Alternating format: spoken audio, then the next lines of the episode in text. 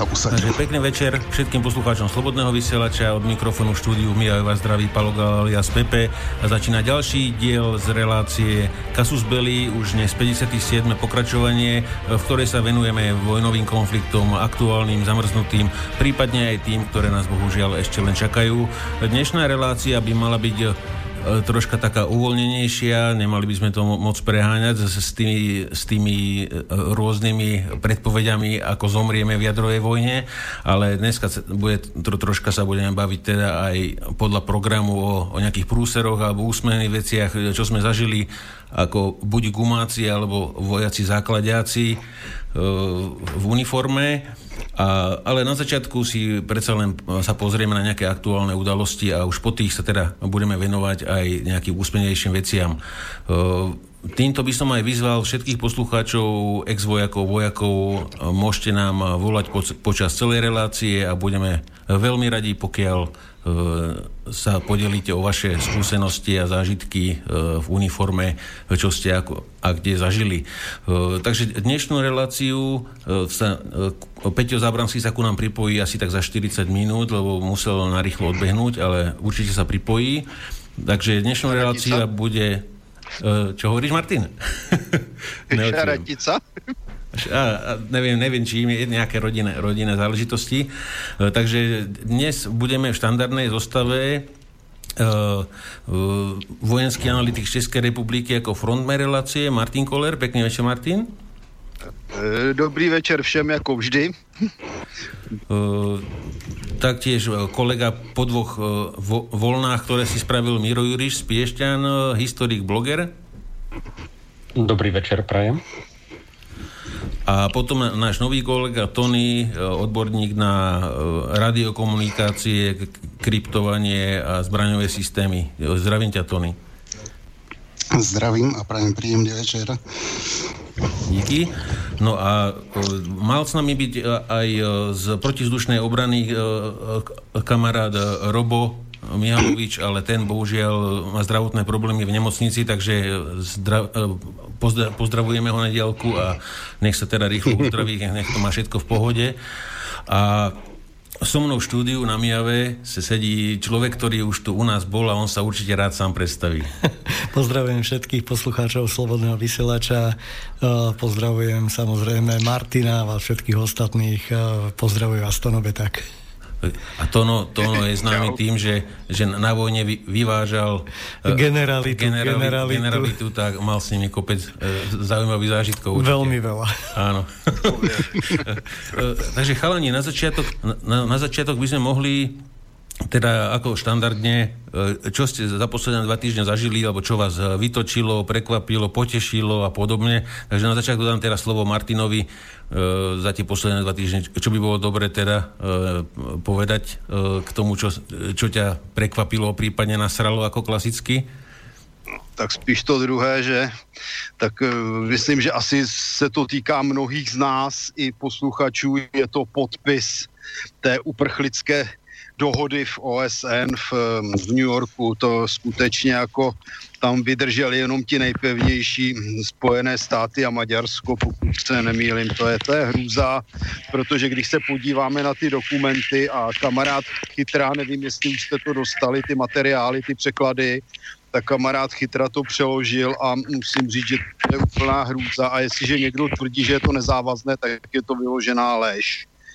No a druhé, co bylo jako docela zajímavé, je fakt, že Rusko již po druhé, stejně jako v minulém roce tedy, snížilo vojenský rozpočet. E, to je poměrně zajímavé, když se na to podíváme v kontextu toho, že jak si NATO zbrojí jak o závod, Evropská unie se snaží hrát si na vojáky, no a Rusko snížilo vojenský rozpočet. No já se domnívám, že je to proto, že ruské vedení správně pochopilo, že honit se v závodech ve vyzbrojování, to je tak dobré se uzbrojit a že by stejně nedokázalo vyrobit tolik tanků, ale tady jako hrdiné na to.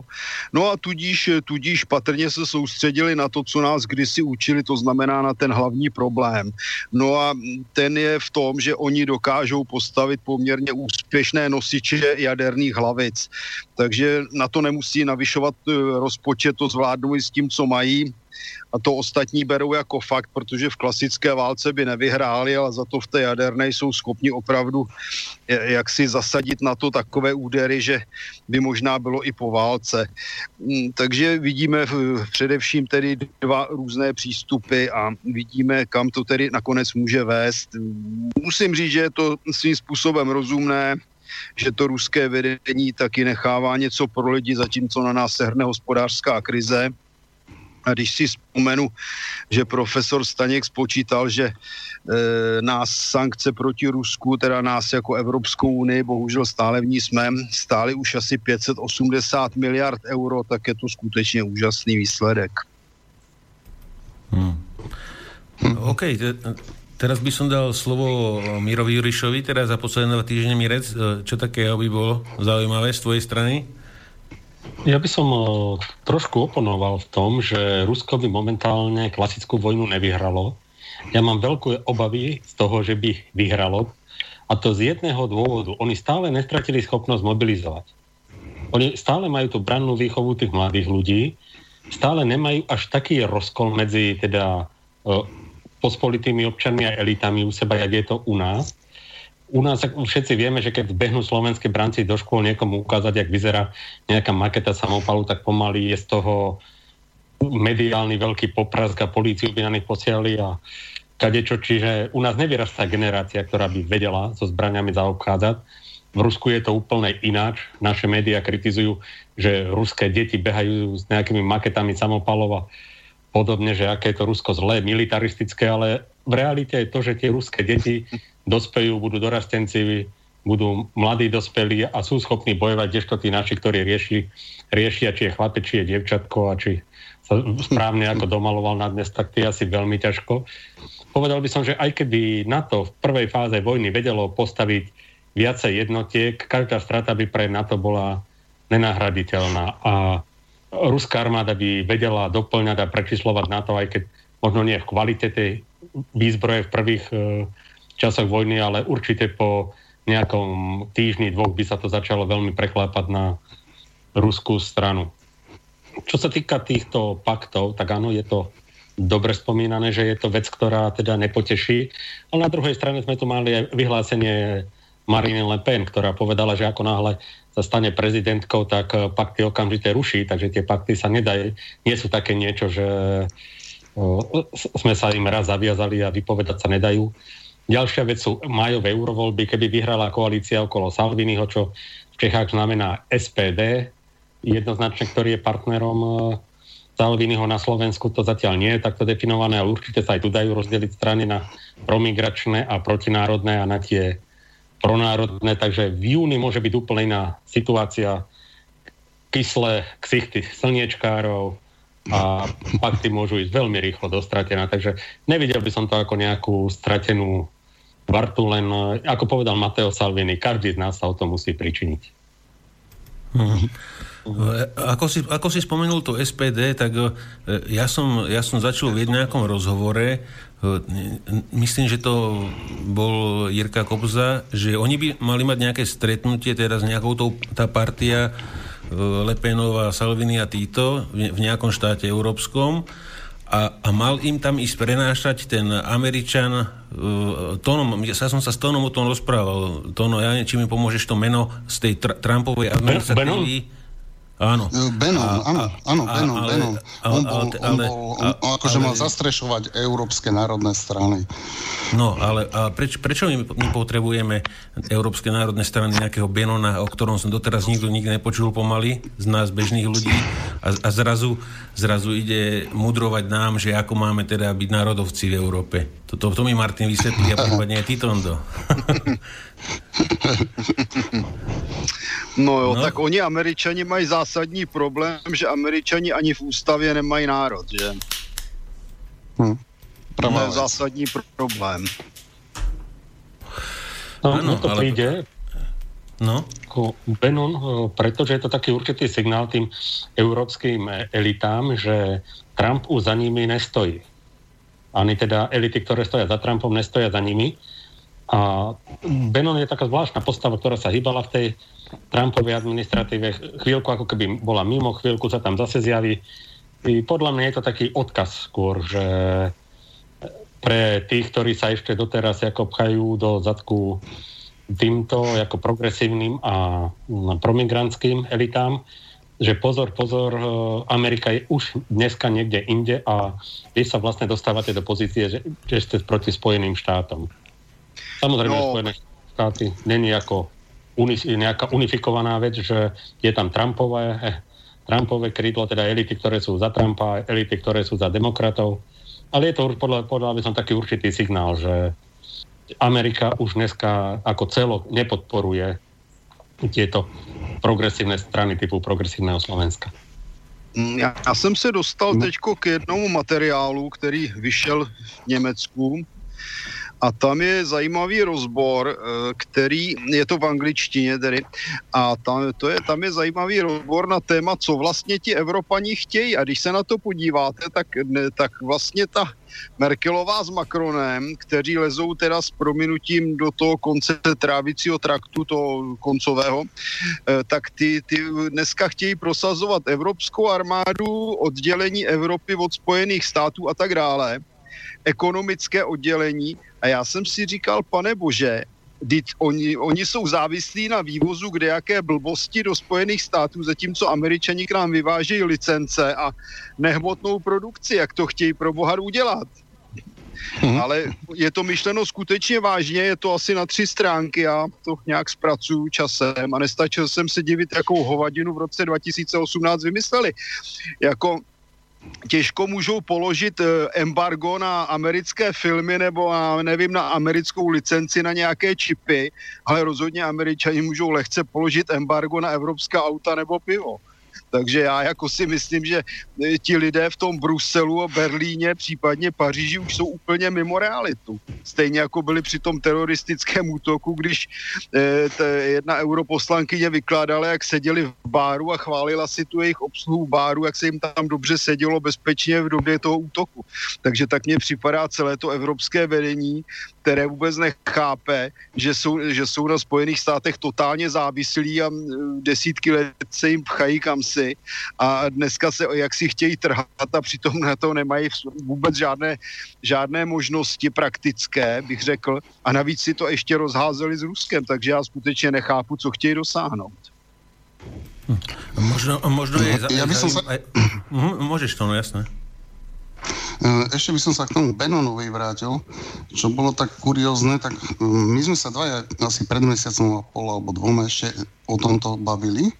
Ja som ti spomínal, že Benon bol vyslaný Trumpom do, priamo za Salvini a bola tam ponuka Trumpa na odlženie Talianska, že Amerika skúpi celý dlh Talianska.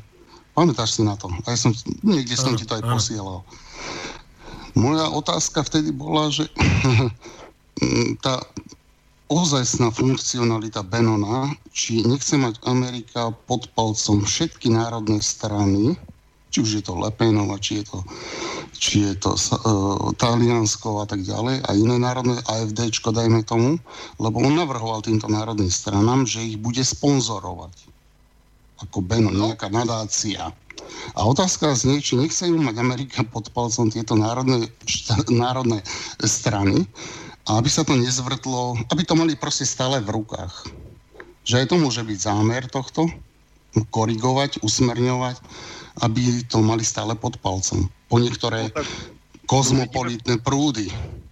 To vidíme v Polsku, že jo, Poláci, že jo, Ford Trump No to je přesně ono. Poláci prostě se opevňují jak proti Rusku, tak proti, proti Německu. Proto chtějí tam americkou divizi.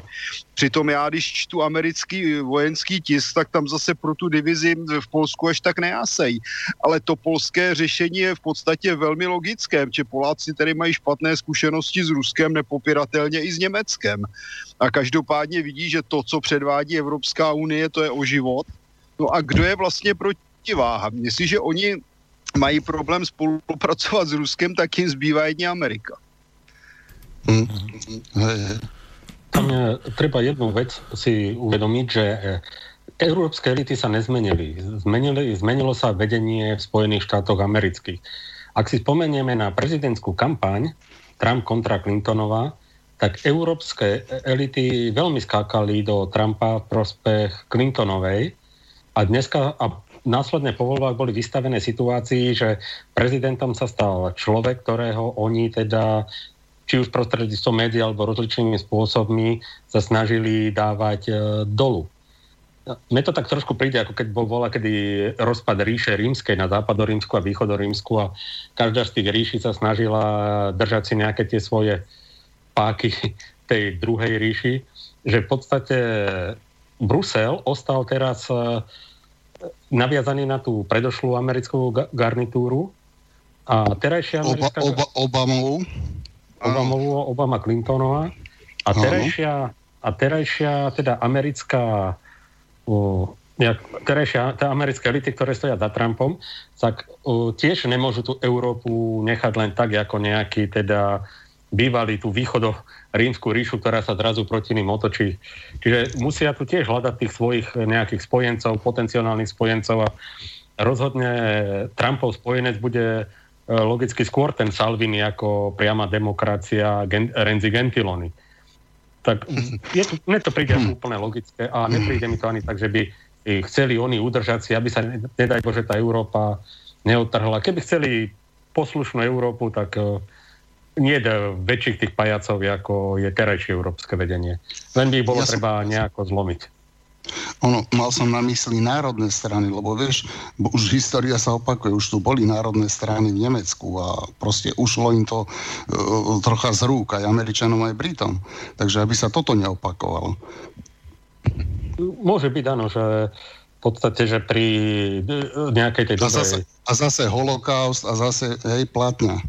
No, že e, pri tej nejakej tej dobrej spolupráci a dobrý vzťah a prípadne nejakej tej pomoci, ktorá nemusí byť pre tú Ameriku ani nejako zaťažujúca, sa dajú udržať tie dobré vzťahy a tým pádom dá sa na tých partnerov tak trošku aj vplývať a nemusí to byť len hrubý nátlak, jak sme zažívali za Obamu a Clintonovej, môže to byť aj taký, taký jemný nátlak, také nejaké usmerňovanie alebo tak, že potiaľ to, potiaľ to a inak sa nahneváme a podobne. Ale v podstate ako nevidím na tom nič zlého. Že a, a, a možno ešte chalani, no, vieme, že Trump je ako kecálek a vypisuje po Twitteri rôzne, rôzne srandy, ale eh, vtedy, keď začali žlté vesty, tak on ich tam celku ako podporil a, a kecal Macronovi do toho, čo by mal robiť.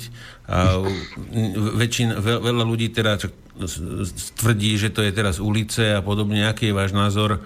Že je to teraz ulice, alebo môže to byť aj nejakým spôsobom tiež takto tlačené? Určitě záujmy. Já to řeknu asi tak. Kdyby, eh, já jsem četl různé názory na žluté vesty, ale je tam jeden naprosto důležitý faktor. A to je požadavek referenda, celostátního referenda ve všech důležitých e, aktech. A to je to, co my v Česku konkrétně nemůžeme prosadit, to prosazuje akorát SPD, zatímco všechny ostatní partaje, ty se brání zuby nechty referendu, protože je jasné, že takový migrační pakt by nikdy neprošel. A to vidím hmm. jako naprosto zásadní. Pak jsou tam další věci typu odstranění ideologie ze škol, to znamená konec nějakých nájezdů e, různých neziskovkářů. Pak je tam odchod z NATO například a nějaké uvolnění v Bruselu a tak dále.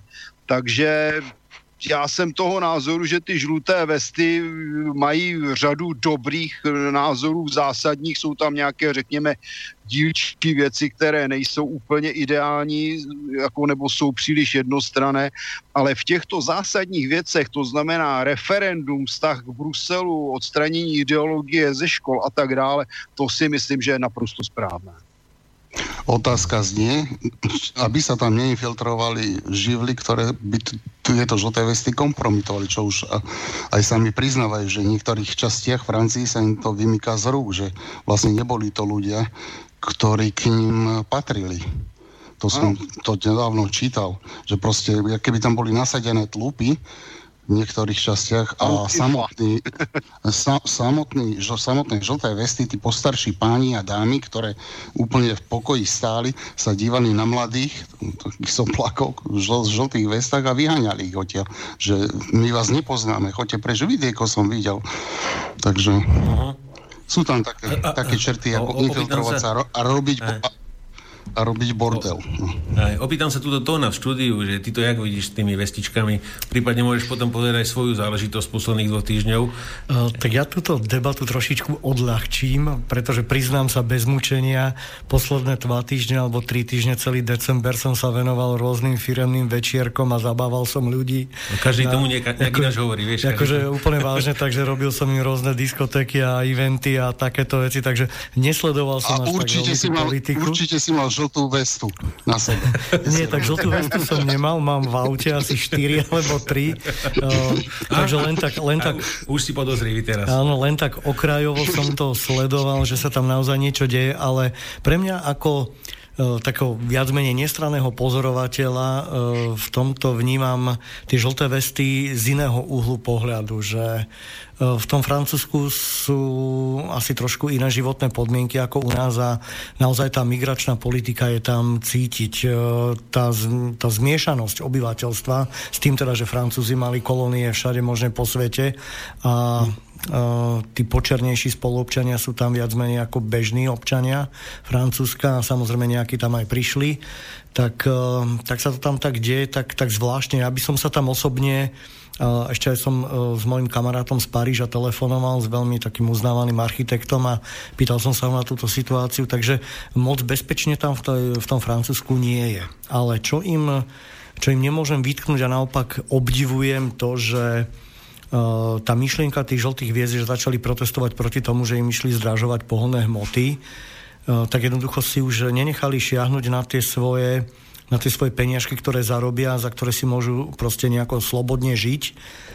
A toto chýba tu u nás. My sa teraz pozeráme, že od nového roku nám ide zdražiť plyn, elektrina, najdrahšie potraviny máme. A my sa tu všetci smejeme a na Facebooku nadávame, že sme takí, onakí, ale toto mi chýba v tom našom, našom národe, tu slovenskom a samozrejme považujem Čechov takisto za stále za, za jeden v podstate národ, že sme, že sme také roky spolu boli, tak e, tak sme a taky sa u nás taký, nic nedeje. A tak sa nič u vás nedeje, presne tak ako u nás. A, ale hovorím, prijete do hospúdky, alebo aj na tých, na tých večierkoch som sa tam bavil s x ľuďmi a každý nadával, áno, však je to zlé a keď som im povedal, tak poďme niečo spraviť, postavme sa, no a vieš, ja teraz nemám, tam musím riešiť to a musím riešiť ono a, a Nemá, vieš, a darčeky a Vianoce. Nemám, nemám kedy, no, nemám, kedy, nemám čas, ale chýba tam tá nejaká taká odvaha, tá, tá národná hrdosť a povedať už jednoducho dosť stačilo zlodusy zlodejský a jednoducho, jak by som povedal, že ako to spieva uh, frontman kapely Orlík, uh, Ortel, Ortel, meno som mu druhé zabudol, proste ako defenestrace v tej piesni defenestrace, proste vyháže, vyhážeme je.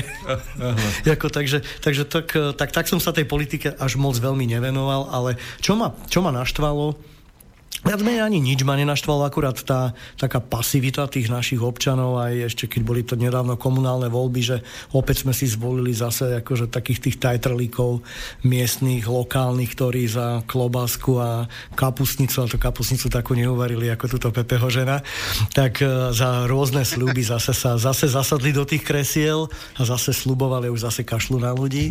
Tak to ma trošku naštvalo, ale povedal som si, že čo ste ľudia chceli, tak to máte. A čo ma potešilo, že že kebyže dojde k nejakému tomu ozbrojenému konfliktu, tak jak som pozeral Olympiádu v Pyeongchangu, tak tá naša biatlonistka Paulina Fialková, keď tam netrafila všetky terče, tak hovorím, tak to už je zle, keď aj biatlonisti nevedia strieľať. No ale ako som pozeral teraz preteky Svetového pohára v Novom meste na Morave, tak akože máme excelentné strelkyne, aj bežkyne, takže, takže tá branná uh, povinnosť, ktorá tu bola, tak, tak sa začína vrácať aspoň do tých športovcov, takže triafame terče. Potom ma potešila Dukla Trenčín, hokejisti si spomínali, že odviezli cyklistu skladna do Trenčína. tak, eh, tak, tak, tak potešili ma, že začali dobre, hla, dobre hrať, aspoň na domácom, na domácom ľade. A potešilo ma, že som sa úspešne vyhol nákupným centrám v predvianočnej horúčke a darčeky som bol kupovať deň pred štedrým dňom o pol deviatej večer a bol úplne kľuda pohoda. A takto potom aj pokračovalo cez Vianočné sviatky, takže žiaden stres, žiadne prejedanie, proste pohoda, klídek a tabáček. Ja rozmýšľam, že my, e, keď si necháme tým bičom e, pliaskať nad tým chrb, chrbátom, že by sme mohli e, ten 4 deň posunúť o, 2, o 3 dní neskôr a kupovať všetko v zľavách, vieš, takže by sme zase ušetrili. No, ja hovorím, že takto, že čo sa týka toho, že ten, že ten najkrajší, aj som, to, aj som to písal na Facebooku, na tej mojej stránke, že ten najkrajší dar nosí asi každý v sebe a ten by mal darovať. A to, čo môžeme darovať za to, to sa nedá nikdy kúpiť.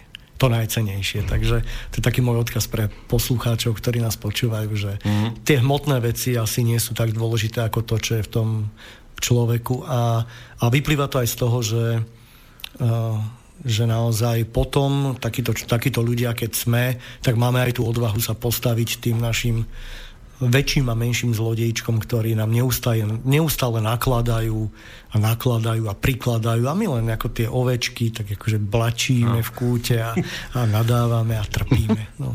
Čest výnimkám, samozrejme, čest výnimkám. A opýtam sa páni, jak ste to mali, my sme to mali na sviatky ako štandardne, keď som prišiel do chladničky pred 4 dňom, nežerto, to je na Vánoce a, a dva dní po 4 dní, že kto to bude všetko žrať? Hmm. Je ako u vás. Dobre, no, tak, tak pod, opýtam sa teda ešte, ešte, ešte Tóna, uh, to, to, Tonyho. Takže ktorého, lebo sme tu dvaja teraz, vieš? Tak Tonyho, Tonyho teda. Vzdialenejší. Vzdialenejšieho odo mňa momentálne. Že, že za tie dva týždne ty no, sleduješ stále veľa vecí. Takže, že, či hey, bolo hey. také dobre z tvojho pohľadu? Tak, prvá vec, jasné, prvá tak je to zase bombardovanie Sýrie z izraelskej strany na veľkonočný večer, dá sa povedať, čo je dosť také, dosť trápne by som povedal. A druhá vec, ktorá ma zaujala, ale toto bolo z čistej zvedavosti, čo sa deje medzi Ruskom a Bieloruskom. Dokonca už padajú teórie, že Bielorusko by prijalo, alebo Lukašenko navrhuje, stať sa jedným zo západných okresov Ruskej federácie. Takže toto je taká perlička dneskajšieho dňa. Práve to čítam. Vyšla teraz tlačová správa. Takže ešte jedná Putin s Lukašenkom stále aj v týchto minútach. Takže uvidíme, čo z tohto bude, no. Bělorusko, Rusko. Tak všechno jsou to rusové, že jo? Velkorusové, malorusové, neboli Ukrajinci a Bělorusové.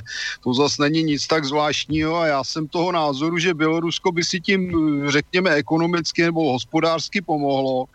Jinak já mám, já mám známého, který říká, že Bělorusko se teda dost pomlouvá, ale že je to třeba země, kde prakticky neexistuje zločinnost, jo, což je úžasný. Jo, hmm a že tam je ve všem ohromný pořádek, takže ono zase všechno má svoje klady a zápory. Jo? Ale patrně Bělorusko nemá tolik surovin a tak dále a pokud by se propojilo, tak by to asi bylo výhodné, asi řekněme si to na rovinu pro obě pro... strany. Pro obě strany. Myslím, že kdo by zaplakal, bude teda, bude teda Ukrajina. No. A Európska únia pretože z Bieloruska ta už, do... Ta už by měla plakat dávno. No, pretože z Bieloruska do, z Bieloruska do Kaliningradu v prípade nejakého konfliktu je, kousek, je veľmi... Je veľmi blízko a tam je tam tá kotlina, ktorú využili aj v druhej svetovej vojne Rusi. Ináč toto je nejaký žlab, okolo 150 km dlhý a tam bol hlavná ofenzíva ruskej armády. Takže to im len geologicky, geograficky len e, vyhovuje Rusom. Přesně tak. Hmm. Nehledě na to, že ten posun je takový, řekněme si to na rovinu, že skoro ten Kaliningrad už nebudou potřebovat. Áno, preto, preto ináč Bielorusko je jediný štát, kde nasadilo Rusko tie posledné nové uh, electronic uh, war, uh, elektronické rušičky. Vysunuli to ku Kaliningradu. Takže Protože oni jsou mě... skoro tak daleko na západ, jak, jako Kaliningrad, takže jako zatímco Kaliningrad je relativně malý a dá se, řekněme, smáznout prudkým úderem z Polska, když to tak řeknu, tak Bělorusko tak rychle nesmázne. To je jedna vec. A druhá vec, pretnú, pretnutú líniu hore mhm. Estonsko, Litva, Lotyšsko, keď si predstavíte, pozriete mapu, tak vlastne vidíte hore, e, hej, Litva, Lotyšsko, Estonsko, e, Bielorusko, tam to je preťaté a potom pokračuje Ukrajina, kde to je rozvrátené a pokračuje to dole Čierne more, Turecko je v NATO, takže taký, taký pás sa pomaličky vytváral, lebo aj Bielorusko Európska únia naťahovala na svoju stranu. Takže uvidíme, čo tieto no, dneskajšie rozhovory medzi Lukašenkom a Putinom prinesú. Tak to, že je už jedno uh-huh. vyhlásenie a to vyhlásenie e, Peskova, ktorý teda dáva veci na pravú mieru, že sa nejedná o žiadne pripojenie Bieloruska k, Rusko, k Rusku, ale že ide o otázku rozširovania spojeneckých vzťahov. Čiže je to, je, je to kva, nejaká cesta ako keby k Únii, ako tomu ja správne Dneska to nie, konfederácii, ani také niečo, ako je Európska únia medzi touto 27. No, niečo také to, medzi áno. Ruskom a Bieloruskom e, s tým, že vzhľadom na to, že sa jedná o dva štáty, tak e, nebude to mať nejaké také inštitúcie alebo e, podobné veci, ale jednoducho, že tie vzťahy budú tam veľmi úzke, tak jak treba dneska sú medzi Slovenskom možno, a Rakúskom. Možno, že aj jednotná no. mena, že prevezmu rubel oni, Rusky. oni, nesmíme zapomínat, že oni jsou stále v SNS to jako nezaniklo, i když se o tamtud vlastně odtrhla Gruzie a odtrhla se Ukrajina, ale jinak mm. SNS neboli společenství nezávislých států stále existuje a Rusko a Bělorusko v něm samozřejmě jsou, že jo. A oni mají... A je tam, je tam řada dalších zemí, třeba Kazachstán a tak dále, což taky není zrovna zanedbatelný státek. A oni mají už z roku 1999 zmluvu o založení zväzového štátu Ruska a Bieloruska, ale to ako v našom ponímaní to nejde o nejaký zväzový štát, ale o nejakú vzájomnú spoluprácu asi tak zrejme na úrovni spolupráce v Európskej únii. Ono ešte jedna vec Doufejme, že lepší. Bielorusko hodne závisí na palivách z Ruska a o to vlastne, keby Rusi prehodili Bielorusko s palivami, že by im dali fakt ceny podľa, podľa burzy, tak e, bieloruská ekonomika by lahla. Či už je to plyn, ropa a tak ďalej. Preto táto, táto fúzia, k tejto fúzie asi dojde. Bielorusku, presne ako to Martin povedal, bude to na prospech obidvoch stran, ale viac menej to bude mať výhody hlavne pre Bielorusov, čo sa týka ano. energetickej... Hľadiska životní úrovne, zcela určite. Hej, presne. Ale, pod, Martin, ale aj, bez, aj, aj, aj zo strategického hľadiska, tak uh, Rusovi to jednoznačne musí, musí vyhovovať, pokiaľ bude dlhšia vzdialenosť po Moskvu, uh, ten tá nejaká mm, Barbarosa Jasný. kvázi.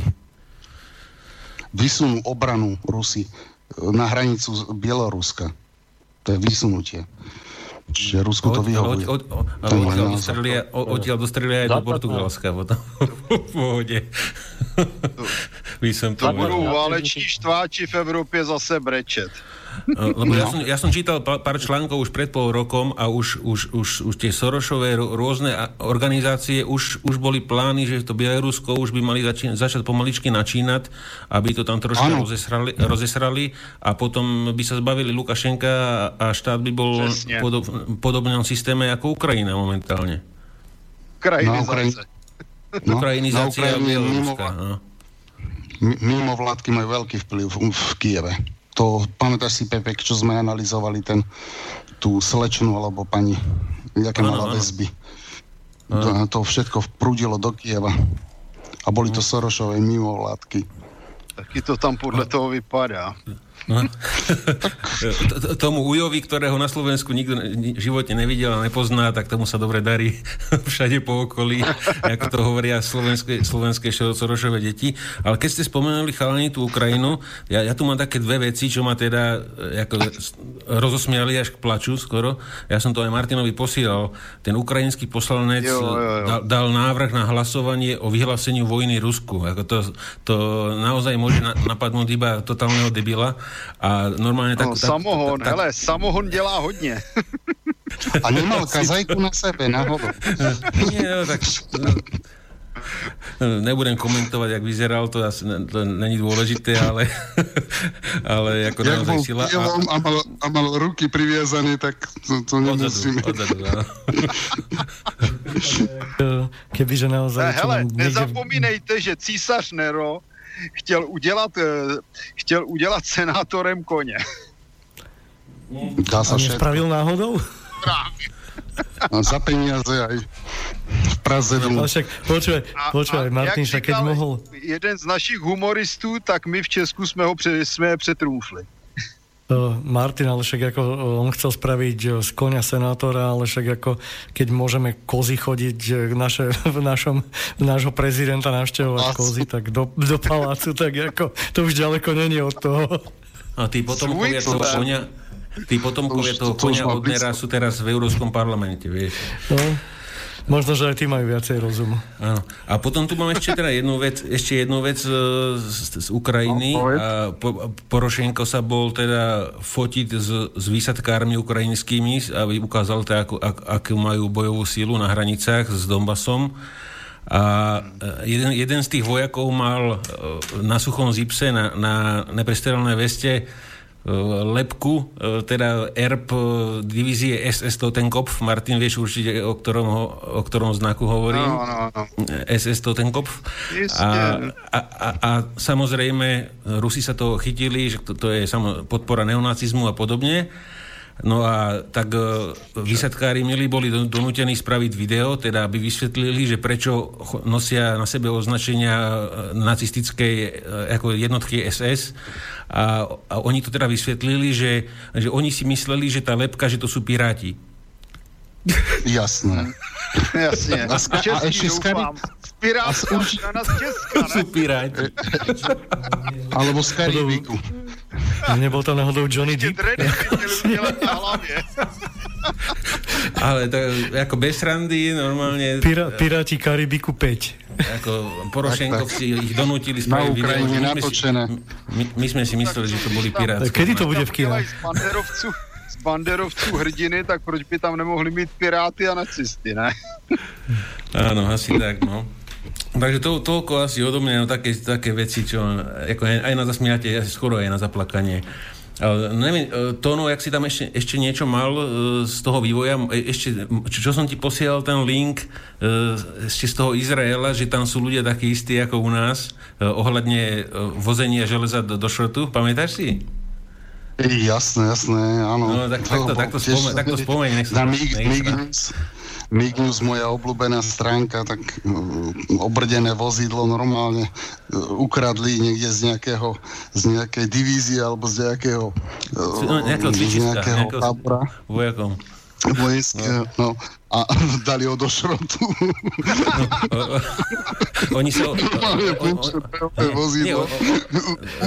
to bolo na nejaké, no na pechotu a, a chlapík mal pred barákom odstavený ťahač, ktorým si to doviezol domov a našli mu to na dvore schované a už to začal rozeberať pomaličky na železo, vieš.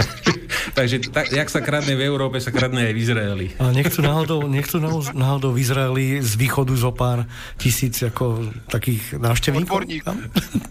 Odborníkov na to, áno, Martin, presne. Šrotárov. Akože on im to ukáže, jak sa to dá ako veľmi rýchlo spraviť.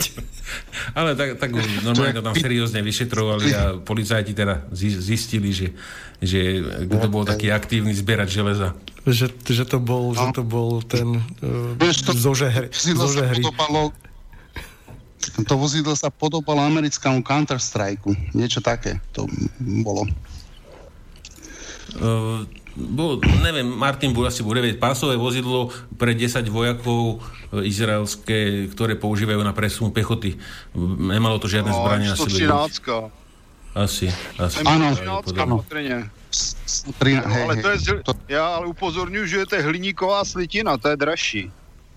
Ale to je ukopírované, toto aj Američania vyrábajú a že mali to už... To je americké, to je americké. Hey. Ale, no. ta, ale ta korba je z hliníkové slitiny, takže je dražší, než je ze železa. No, no. Ale najlepšie perličky, keď nabehli na malú mínu, vo Vietname to už používali, alebo v ktorej si tej vojne. Hej, takže nabehli na úplne triviálnu pech, našlapnú mínu a už to, to urobilo bordel na tom hliníku, že proste penetrácia tam bola. Galani, já jsem viděl M113, na který se střílelo v Holandsku. A upozorňuji vás, že z 12 sedmičky kulometu to proletělo na skrz, ta střela. Jednou, jednou stranou dovnitř, druhou ven. A 7,62 to, to udělalo normálně díru na skrz. Teda, teda hmm. aspoň dovnitř. Jo, takže to jsem říkal, no dobrou noc teda, jo. Ale na druhou stranu zase je, musím, musím připomenout, že ruské BMP-3 je také z hliníkových slitin. To je kvôli preprave. Keď vysádkári prepravujú na padákoch, tak to musí mať nejakú váhu aj vzletov, aj hlavne na padákoch. Ne, trojka není výsadkářská, trojka ne? je za dvojkou pozemácká, ale já jsem na to četl, teda Rusové na to vydali poměrně slušný odborný článek s rozborem a oni v tom mají nastrkaný nějaký desky, nevím čeho, v té slitině, takže ono to vydrží takže asi to má větší výdrž než to americké a nějaké, nějakou tu tunu ušetří. Ale faktem je, že ta M113 to je naprostá hrůza. To, to jsem říkal, že už se vůbec nedivím, že ti američani jezdili a seděli na vrchu, než aby seděli uvnitř v tom Větnamu. Mm-hmm. Protože ono to není jenom o tom průstřelu, ono totiž jako ta hliníková seť, ono to asi není, ono je to něco, něco taky asi mezi jako hliníkem a duralem, ale ono ještě nejhorší je, že když se že jo, zevnitř začnou ulamovat ty střepiny, když to prolétává, tak to lítá jak, ska, jak když do toho střelíte z brokovnice. To, lebo hliník je krehký, on také ihly sa uvoľňujú, keď doch, no. dochádza k penetrácii a to robí veľkú šarapatu, to trhá kusy mesa. No, práve. To, to je, no. A to nemluvím o tom, že hliník má tendenci i hořet při určitých teplotách, že? Áno, jako, hej, presne ako horčík. Preto sa používa napríklad v niektorých prípadoch hliníkovo-horčíkové zlúčeniny. Tak. Mož, možno by sme mohli, chalani, ešte by som e, e, rád počul váš názor e, na aktuálnu situáciu na, na severe Sýrie, kde teda Turci obrovské množstvo techniky naviezli ku hranici z druhej, z druhej strany... Američani odešli, prišli Turci, no. no Ale chlapci, teda... Black, Black, Blackwater je pripravený, Blackwater je pripravený, to mi verte. Mm. Potom ja, pôjdu naspäť do no? Syrie. Áno. Takže máme telefonát, chalani? Uh, máme telefonát, tak zoberieme ho. Uh, nech sa páči, pekný večer. No, dobrý večer. No. Eh, já se chci zeptat eh, pana Kolera jednu věc. Momentálně se rozhořela taková v podstatě ostuda eh, ohledně policie České republiky a nákupu, dá se říct, že průstřelných nebo neprůstřelných vest, eh, že údajně určité části tě, eh, toho materiálu, které má být neprůstřelný, se nějak odlamuje tak otázka hmm. je, jestli tyhle ne, neprostřelný nebo prostřelný jsou i v armádě. E, takže ne, nejsou, tam jsou jiný. Takhle ohledně i ceny, Armáda má několik typů. E, jak se dívá na tuhle momentálně Počkej, tuhle kauzu. Díky, tak je Hm? OK, díky. Já, já strašně špatně slyším, ale myslím, že jsem pochopil otázku.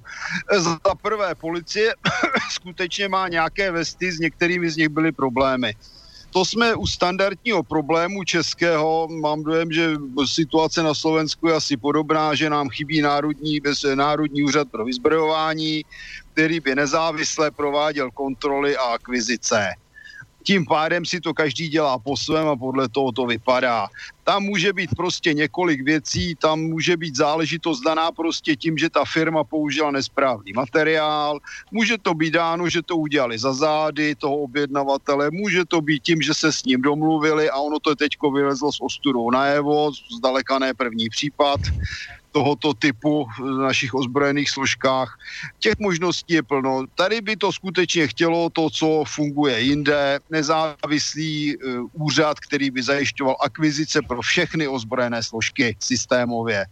Armáda nemá tento druh neprůstřelných vest, armáda má v podstatě dva druhy neprůstřelných vest, aspoň co já si vzpomínám, ty základní, což byla lehká vesta, kterou jsem teda používal i já v Iráku, protože tu těžkou jsem odmítal nosit a vážila přes 20 kilo.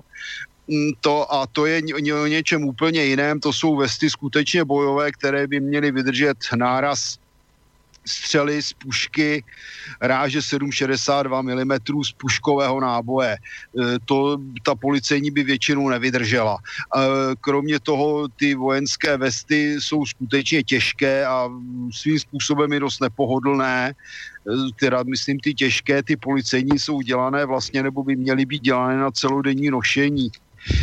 Jak říkám, je to skutečně o tom stále a na jedno téma, nezávislý úřad, který by zajišťoval akvizice, jenomže v Česku to patrně není možné, protože i když jsme odstartovali eh, Národní úřad pro vyzbrojování, tak minister eh, Stropnickýho úspěšně zrušil, protože patrně překážel, aby se nakupovalo tak, jak se nakupovat nemá.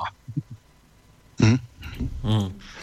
Dobre, tak vráťme sa teda k tej Sýrii, tak môžete postupne, napríklad Martin môže začať a potom já v celku nějaké velké chytro k tomu neřeknu. Realita je taková, že američané se rozhodli, že odejdou, no a tím se uvolnil, uvolnil prostor, vytvořilo se vakuum, do něj se radostně vrhli Turci. Samozřejmě, kdo to odnese, budou kurdové, protože ti tam bojovali hmm. za Američany a dneska, a dneska je výsledek takový, že mají na krku Turky, s kterými se ve směs nemají rádi. Další informace je ta, já nevím, jestli už jsme to tady neprobíhali před dvěma týdny, že dochází k tomu, tomu, že dokonce už to místní obyvatelstvo v Syrii napadá už i Kurdy, protože Kurdové vlastně je naštvali tím, že spolupracovali s Američany. Tam je ano. skutečně ta situace zvlášť špatná, nedobrá já jsem toho názoru, že je možná dobré, že američani odešli, oni se tím zbavili toho problému, že tam byli vlastně ilegálně. Horší je, že tam vtrhli Turci a dneska Turky nikdo moc nekritizuje, protože jsou relativně za dobře s Ruskem, takže to je zase špatně, protože když se podíváme na tureckou historii a vraždění ať se podíváme na Armény, ať se podíváme na řeky, nakonec do určité počtu i Židy a řekněme i obyvatele jižních evropských států, tak jako Turci jsou velmi nedobrý soused a řekl bych, že se od nich nedá nic dobrého čekat. Rusové mají výhodu v tom, že s, ním, v tom, že s nimi nemají společnou hranici, ale bohužel ta Sýrie na to, na to dlouhodobě doplácí a řekl bych, že nejenom Sýrie. Martin, ale... Ja by som ešte chcel... Mm-hmm. Môžeš, môžeš, môžeš, jasne, ja potom poviem. Uh, mne sa, ja som si tak možno včera to bolo, alebo predčerom ohľadne tej Sýrie. Uh, ale som ti tebe, Pepe, to spomínal, že Rusi, Rusi, čo testovali, ten avantgard, tak som čítal takú správu o tej hypersonickej strele, že ono, pri, ono to malo akože, uh, ja sa, tej Sýrii sa dostaneme, premostíme a hlavne tomu Turecku. Uh, ten človek povedal takú zvláštnu vec, že uh, ten test, čo Putin prikázal, mal mať dve odpovede. Prvá odpoveď. Odpoveď pre Ameriku, ktorá dala 60 dní ultimátum na INF zbrane pod INF zmluvou. A druhé, druhý signál bol pre Erdogana. Mám, to bolo také zvláštne povedané, že že to je signál pre Turecko, pre Erdogana. Možno, že si myslím, začína mať ten den, že Erdogan začína aj Putinovi prerastať cez hlavu. Hmm. Takže bolo to také zaujímavé. Nikde, nikde som to nečítal, bolo to na nejakej stránke, tam som si to prečítal, je to chlapík, ktorý robí na ministerstve obrany.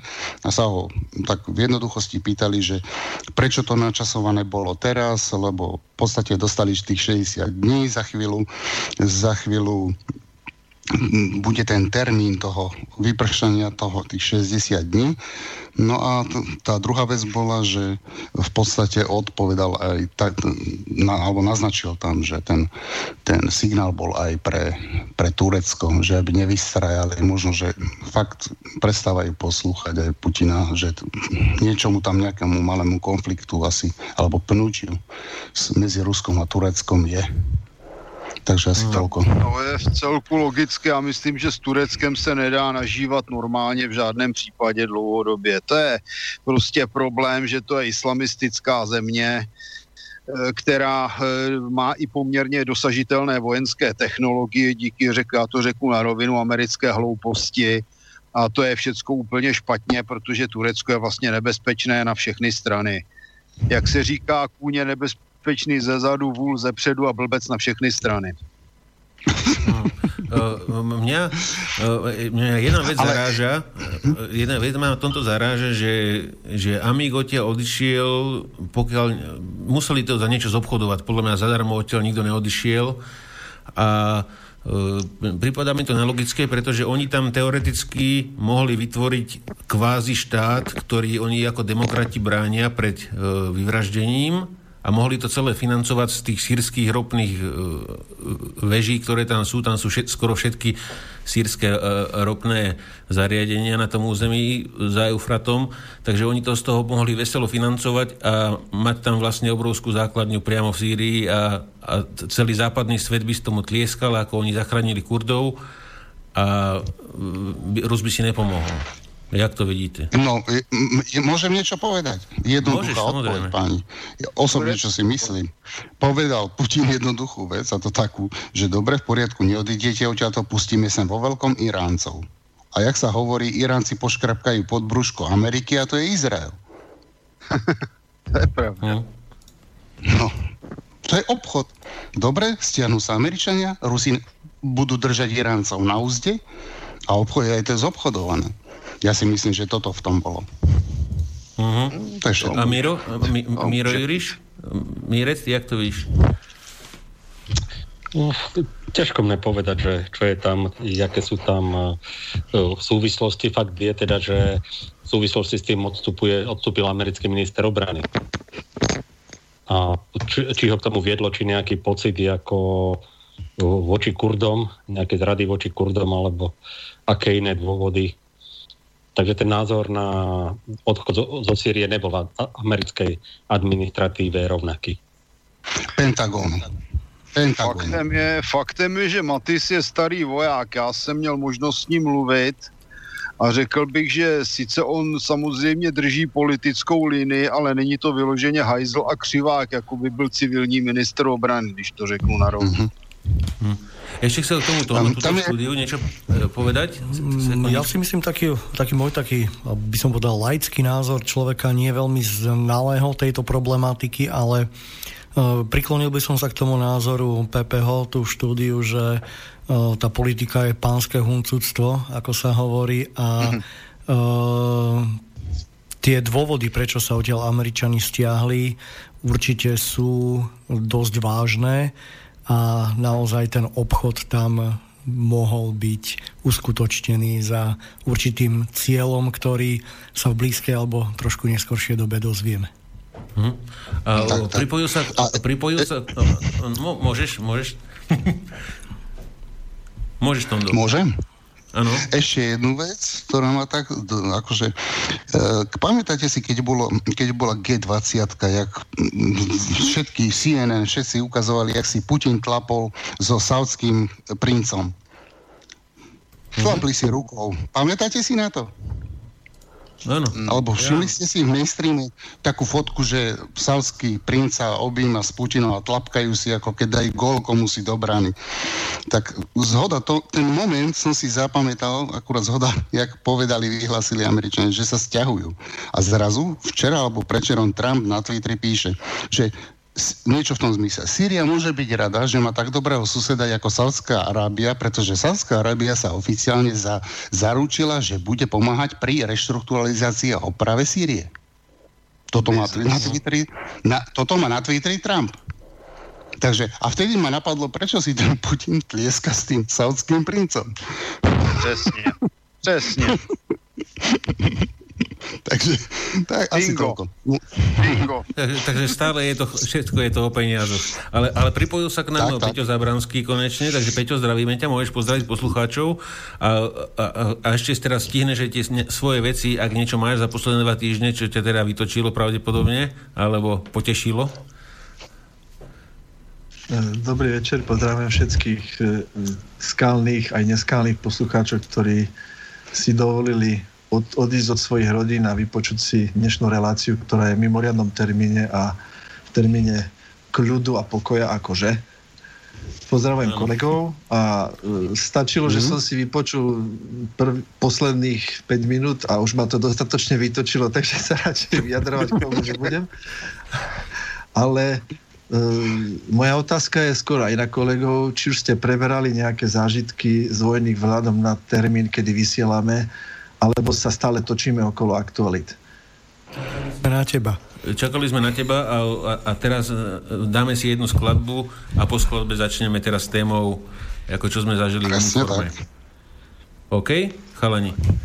OK. Takže pusti, pustíme, si tam, pustíme si tam jednu skladbu, odbehnite si za 4 minútky, sa počujeme s poslucháčmi a ak, ak by ste mali niečo do debaty, čo ste zažili na vojne, niečo ideálne teda nekrvavého, a, tak môžete nám volať do štúdia Mijava 09 44 44 8883. Prípadne, ak by ste nechceli volať, sa hambíte alebo podobne, môžete aj písať na e-mail cb.slobodnyvysielač.sk a pustíme si tam teda skladbu, takú jednu pohodovejšiu a po nej teda pokračujeme.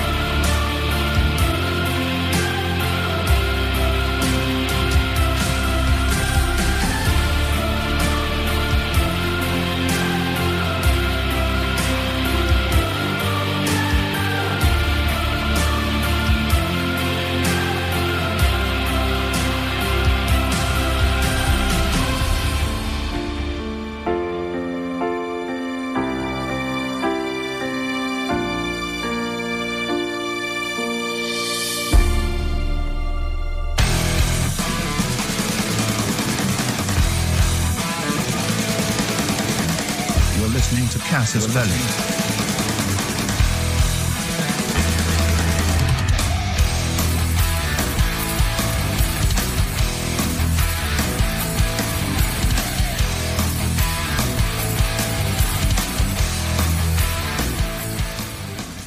Takže pekný večer všetkým poslucháčom Slobodného vysielača od mikrofónu štúdiu Mijaje vás zdraví Palo alias Pepe a pokračujeme ďalej v relácii Kasus Belli. E, takže konečne sme sa dostali teda k ďalšej časti, k plánovanej téme, teda čo sme zažili v uniforme, prúsery alebo úsmevné veci, čo sme zažili. Takže ak by ste chceli prispieť do diskusie, budeme radi, môžete volať na 09 4444 8883, prípadne písať na e-mail cb.slobodnyvysielač.sk Takže chalani, dal by som slovo na začiatok napríklad túto tónovi štúdiu, tak, lebo on je, on je nabitý takýmito vecami. Ja na vojne som bol iba ako obyčajný základiak, ktorému nedali ani, ani desiatníka, iba obyčajný vojak, ktorý maximálne ťahal služby, takže ja, ja moc tých zážitkov nemám, e, skôr len nejaké tie prúsery. Takže dal by som na začiatok slovo teda Tónovi. Takže dík, e, Pepe, ako...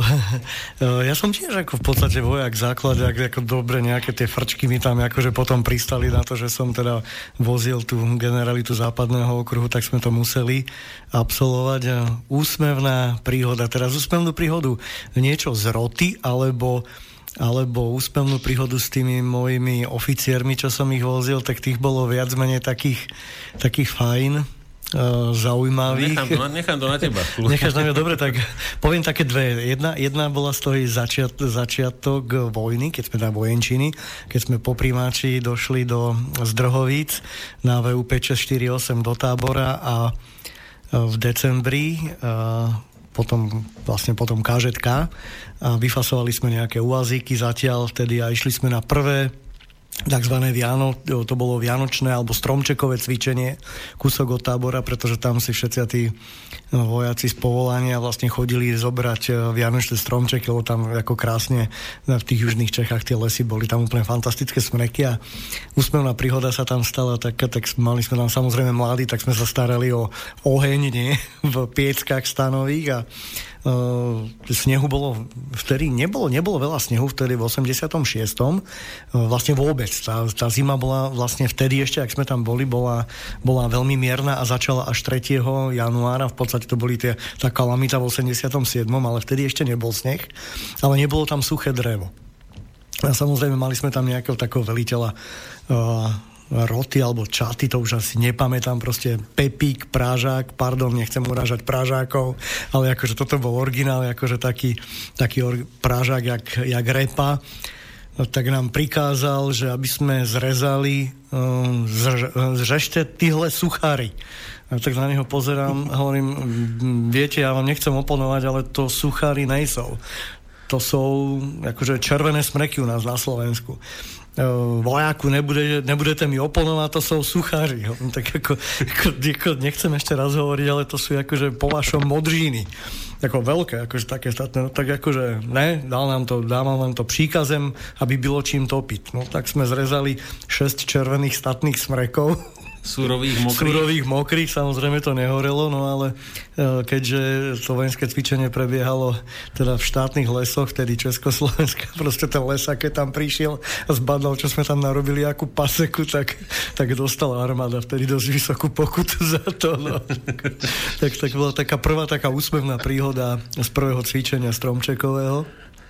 A, no a ako, kure, ako mladý vojak, keď a, som bol. A to vykurovanie potom no, To vykurovanie dopadlo? bolo biedne, no museli sme zháňať to, čo bolo trošičku suché, akože tak, tak nebolo moc toho. A, ale bolo tam, bolo tam aj také úsmevné. Ale pekne, pekne sičali piecky potom. Mm, nesičalo, ono to nehorelo. vážne, vážne to nehorelo, bolo z toho akurát ostuda.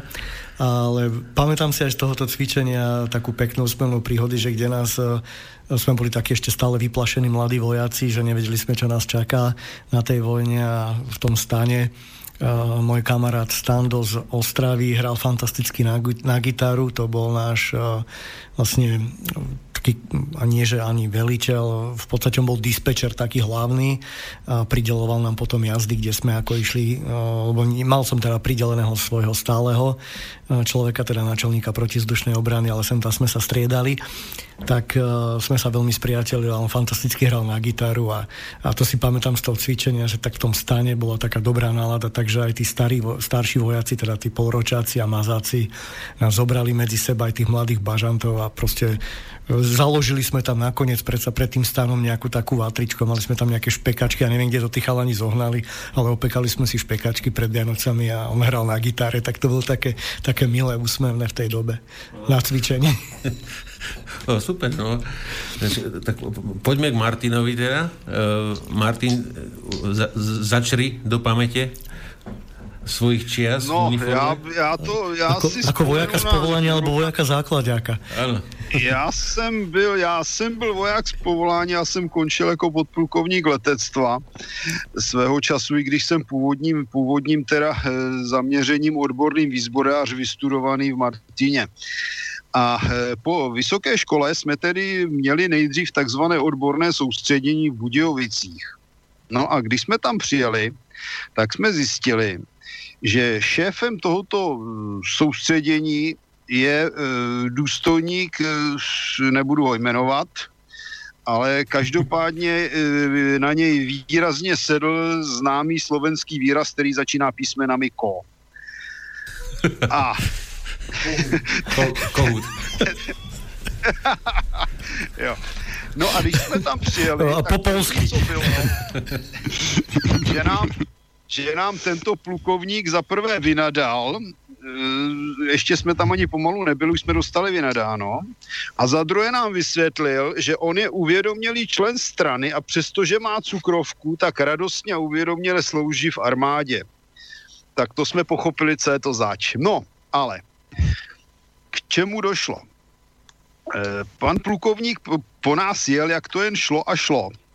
Já jsem s ním měl konflikt například poté, co jsem teda dostal těžkou angínu, píchali do mě injekce, na mě plukovník vynadal do simulantu a tak dále. A eh, tím se začalo ostřit. No a on došel k názoru, že jsme banda líných, hnusných, opilých povalečů a že nás potrestá. A začalo to tím, že nás vytáhl a že budeme uklízet v, v NZ parku. Kdo neví, co to je, tak to byly takzvané nedotknutelné zásoby, byly tam také uložené zbraně. No a ten NZ park byl oplocený, tam byla normálně věž, na tom byl strážný, ozbrojený a tak dále, že jo, když se tam šlo, tak se muselo vlastně tam jít s dozorčím, se odmykalo, odpečeťovalo a tak dále. Jsme tam došli, No a teďko došlo k prvnímu konfliktu. Jeden z kolegů, to byl takový ostrý východňár, řekl panu plukovníkovi, teda tehdy soudruhu plukovníkovi, že ho může jebať, že nie je voják základnej služby a, a že tam upratať nebude. Moment, to jsem ještě neskončil. Na Čech se otočil a odcházel z toho parku pryč. No a soudruh plukovník, který to nemohl vydýchat, vykřikoval za nadávky a nakonec začal volat na toho vojáka na té věži, aby začal střílet. Naštěstí, naštěstí voják, která měl víc rozumu než plukovník, tak se koukal na druhou stranu. No ale tím to neskončilo. Druhý den došel k názoru, že jsme teda líní a drzí a protože vlastně jsme neudělali to, co jsme měli ten den předtím, takže za trest vyčistíme všechny uložené houfnice eh, vzor 38 dělostřeleckého pluku v eh, Budějovicích. Přizval si k tomu tedy hlavního technika pluku majora XY, ten nechal teda vojáky vytahat ze, skl- z remíz, neboli teda takový, řekněme, lidově skladů, ty houfnice, ty tam stály, my jsme přišli, no a teďko a tak a vy jste prostě takový makový a prostě jsme, jste to problémový, tak za trest vyčistíte všechny ty houfnice, soudruzi poručíci. No, tak dobré, no a teďko říkal a, a teďko se chtěl předvést, jaký je úžasný technik a odborník, když tak uvědoměle slouží a chytil kliku závěru. Tím se odevírá ten závěr, aby se to dělo mohlo nabíjet, ale také čistit. No a teď za tu kliku zatahal, ono nic. Zatahal znova, ono nic. Pak už s ní začal zuřivět sloumat a začal řvát na toho majora, na toho technika, hlavního technika pluku, vy tu máte takovej bordel, máte to tak resavý, že to nejde ani otevřít. A ten, ten, tam něco vyděšeně žbrblal a teďko asi dva metry od soudruha plukovníka stál desátník, dělmistr základní služby, tak se na něj podíval, udělal ty dva kroky k němu a říká, soudruhu plukovníku, to nesmíte být blbej, musíte zmačknout tady tu pojistku.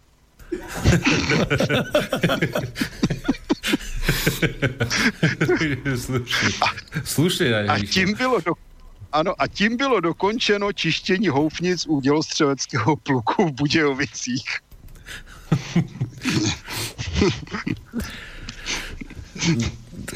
tak dá, dal by som teraz slovo uh, Peťovi Zabranskému.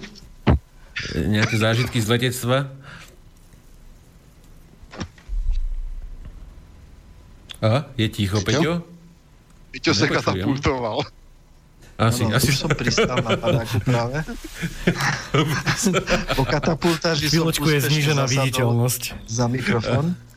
No. Uh, rozdelím to do nejakých troch častí.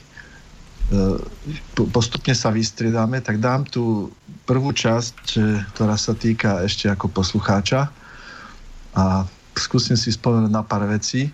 Na začiatku po prijatí do školy sme boli v tzv. skrátenej základnej službe.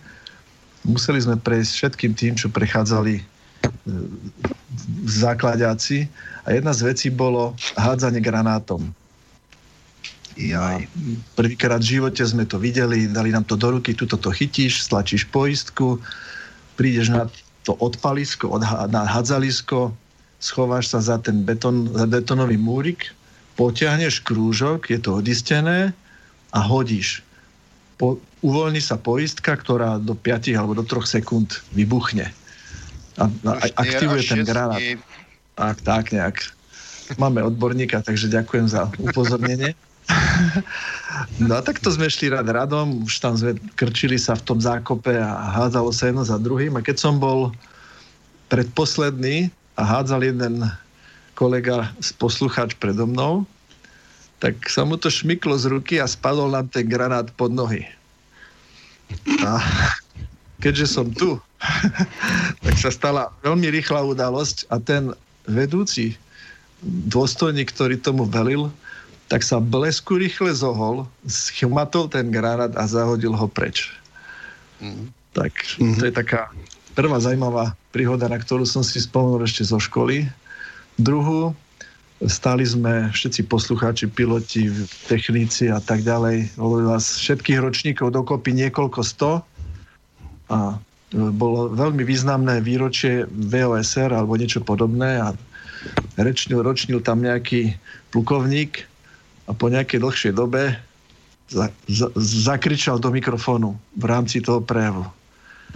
Poslucháč červenými ponožkami vystúpte dva kroky vpred ja som si tak dvihol nohavice. Pozrel, ejha, ja mám červené ponožky. A potom som si pomyslel, ako je to možné, že si to všimol. No, k tomu patrilo no, aj asi, asi si mal havlovky vlasov. Áno, áno, áno, áno. No. Spomínam si na meranie vlasov, keďže vtedy sa nosili všeobecne no, dlhšie vlasy. Fakt chodili takí e, super dôstojníci, ktorí mali e, trojprstovku a merali tým dĺžky vlasov a teraz, keď sme sa pozreli navzájom, jak sme stáli v tom rade, tak všetci mali predklonené hlavy, aby, aby tie vlasy sa proste natiahli trošku dopredu. A natažený krk ako korytnačky. Áno, áno, mali sme také krky, ako, ako v tej africkej krajine majú ženy tie krúžka na krku. Takže Vyzerali sme doslova ako korytnačky, presne tak. Spomínam si aj na generála Sabola, to bol veľký náčelník školy, ktorý v rámci svojej schopnosti sa venoval takým jednoduchším úkolom a najzajímavejšia bola, bola epizóda, keď som sa díval na, na Slobodárku, na ktorej sme bývali, to bola nejaká 5-6 poschodová budova a postupne z nejakého štvrtého poschodia lietali topánky vonku. A ďalšieho... Cigánsky ďalší, pán... takzvaný. Takzvaný ano, cigánský den, ne? A tento generál, jedna z jeho veľkých schopností bolo kontrolovať, či máte správne uložené topánky. Ak to ich nemal uložené, tak kázal poslucháčom otvoriť okno a on ich osobne vyhadzoval von oknom. Uh. Takže...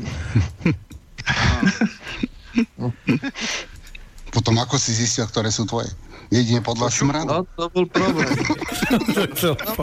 Došlo k zámene občas tí, čo mali rovnakú veľkosť, tak dochádzalo tam aj k určitej, k určitej zámene. E, chodievali sme takisto strážiť, strážiť zástavu. Tá bola pri generálnom štábe, bola na poschodí. No a samozrejme, predstavte si, že stojíte dve hodiny v noci, hej, všetci odídu o 4. o 5. budova sa zamkne a stojí sa tam do rána, až kým prídu ďalší ráno do práce. No stojíte vedľa tej zastavy ako idiot so samopalom na pleci. Ty si tam no, stál? Po, no... sa priznaj sa. Najprv poviem, že som nestál, potom poviem, že som ani nesedel.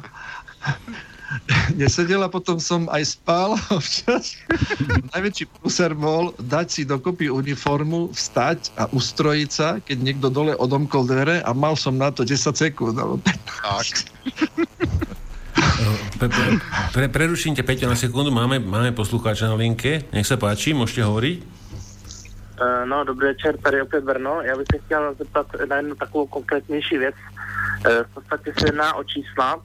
Jestli někdo z vás má přehled, uh, kolik uh, jakože stát, jeden člověk, takhle dva roky v základní vojenské služby, když to vezmeme třeba u pozemního vojska, prostě ten úplně nej, nejnižší základák, a potom třeba dejme tomu, že to bylo před, kolik to stálo před revolucí, a potom kolik to stálo po revoluci, když ta základní vojenská služba byla jednoroční, tak si můžete říct nějaký čísla a potom třeba nějaký čísla třeba co se týká e, letectva, kolik stál výcvik jednoho pilota před revolucí a kolik po, po revoluci. Jo, díky moc zatím nakonec.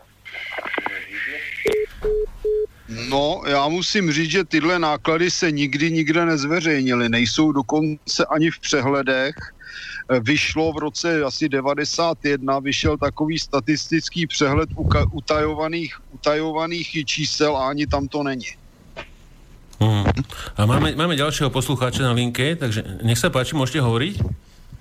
Môžem hovoriť? Áno, nech sa páči. Aha. Dobre, dám tišie túto rádio. No ja by som trošku takéto ešte také zábavnejšie veci, keďže sa blíži ten Silvester. Áno. Niečo z vojny. Som ešte za bolševika, ako bol na vojne, ako absolvent jeden rok, ale tiež také zaujímavé príhody človek sa dozvedel. Napríklad, jak bolo odvod, ako keď ako na odvod sa musel dostaviť mladý muž.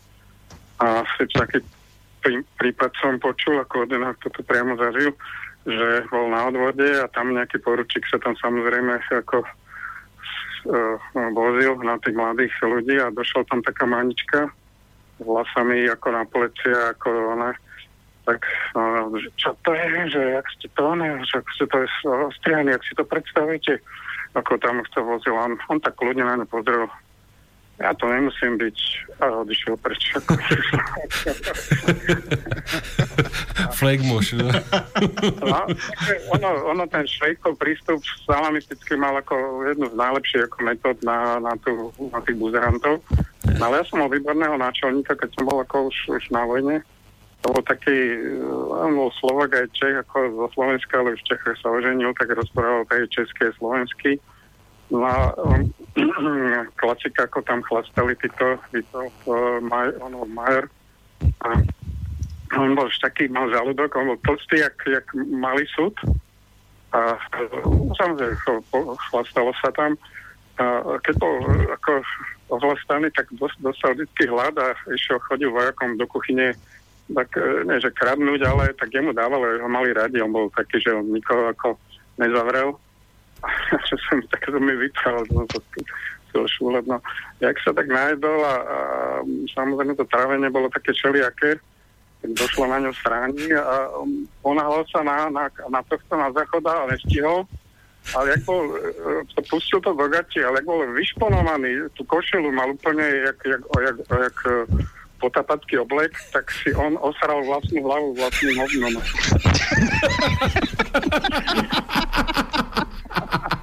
Neopren, neopren. Jediný človek možno na zeme, kvôli ktorý si osral vlastným hovnom vlastnú hlavu.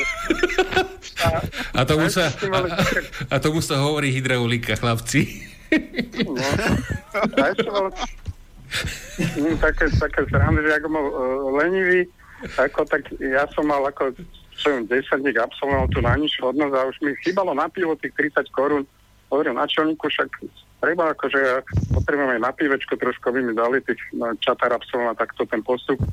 Ak sa to vypíš, kurňa, že si to podpíš, tak som sa musel vypísať uh, povýšenie, som si to podpísal za ňoho, uh, nahodnil som a som sa povýšil ako onej ako vlastným týmto. Ja som Sam si tak vypísal aj odkazy a úplne mal, úplne mal náhaku tú vojnu. A inak bol, nebol sprostý, len tam, bol, tam bolo tých blbcov. On, on, on, to tak bral, že sa stalo tiež, že mal, mal, byť, mal mať deveťáka ako službu a došli za ním vojaci do také unibobunky, my sme boli stavárske vojsko, a že podpísali rozkazy na druhý deň. A on už bol taký nalitý, a, tak začal podpísať, to bol strašne veľa podpisov a tie podpisy začali klesť tak, ako EKG, keď je exitus. Čiže on mal podpis prvý dobrý a potom to išlo do takej nervej krivky, tak som ho zabudil, tak jak dostal ako elektrošok a zase sa to zvyšilo a zase chvíľku podpísal a zase takto sme to nejak zvládli. A potom zaspal a došli za chvíľu, že podpísať ako nejaké doplňujúce rozkazy. Ja som vedel, že to nezabudíte, že to keď bola atomová bomba, ako on keď zaspí, tak som vedel tak som to zase podpisoval ja za ňo ako 9 takže ako nekonečná, ako s ním bola zábava, že sme sa teraz stretli, mi, mi zavolal ako inak v pohode chlap, z toho alkoholizmu sa dostal našťastie, ale ako zážitky s ním boli, ako, ako bolo, to, bolo, bolo to fajn, ako mhm. Dobre, ďakujem za ďak, ďak, Ďakujeme za zavolanie a takisto pre poslucháčov, kto by chcel prísť nejakým svojím zaujímavým zážitkom z uniformy 0944448883 štúdio Mijava. Kontakty sú aj na webe. A, a to, Tono by tu chcel niečo k tomu? Mám tu, mám tu takú zaujímavú, písal mi tu môj kamarát, e, prednedávno sme spolu ešte vysielali v jednom rádiu, 19-ročný e, taký chlapec a vždycky, keď som mu rozprával tie zážitky z vojny, tak ako tak, tak s otvorenými ústami počúval, že, že čo všetko sa to udialo. A teraz mi píše, že, že, e, že aby sme im povedali vlastne, že, že jeho kamaráti to počúvajú asi, alebo aj našim poslucháčom, že čo vlastne by tých chlapcov v jeho veku, keď mal 19 rokov, v podstate by čakalo, ak by prišli na vojnu vlastne do toho príjimaču. Mm-hmm. Tak, No. Ako kde, ako kde, ale že, a že či by, či by to vôbec zvládli teraz, táto generácia, že či by zvládli vlastne tú éru, teda ja som bol teda v tých 80 rokoch na vojne, teda, že či by vôbec zvládli tú základnú vojenskú službu. No to nechám to záleží no, Martin. na násilí. eh, takhle, no já teda takhle, já upozorňuji, že jsem výzbrojář, já nejsem velitel, já jsem výzbrojář, pak jsem špion, kontráž, všechno možný, jo, nejsem velitel, ale samozřejmě mám osloužených taky pár let na pluku, eh, takže co by je čekalo? No tak jako úspěšně odvod, o kterém už tady někdo mluvil, že eh, potom tedy by jeli na vojnu, přitom se většinou teda vojáci opili a dělali, vystrájali a dělali bordel, s prominutím, že se tak vyjadřuju. Já si vzpomínám na jednoho cikána z východního Slovenska, který přijel tak ožralej, že když potkal velitele pluchu, tak mu prostě vynadal do volů blbců pokotů. Ten ho zavřel hned na 14 dnů do vlasy. A od té doby, ale upozorňuju chalani, od té doby to byl nejlepší voják, a když končila vojna jemu, tak ho to velitel pluku nechal nasloužit. A můžu vám říct, že i my technici jsme chodili za velitelem pluku, aby to tomu vojákovi odpustil. Jo. Nakonec on to neudělal, my jsme to považovali za velkou sprostotu od velitele pluku.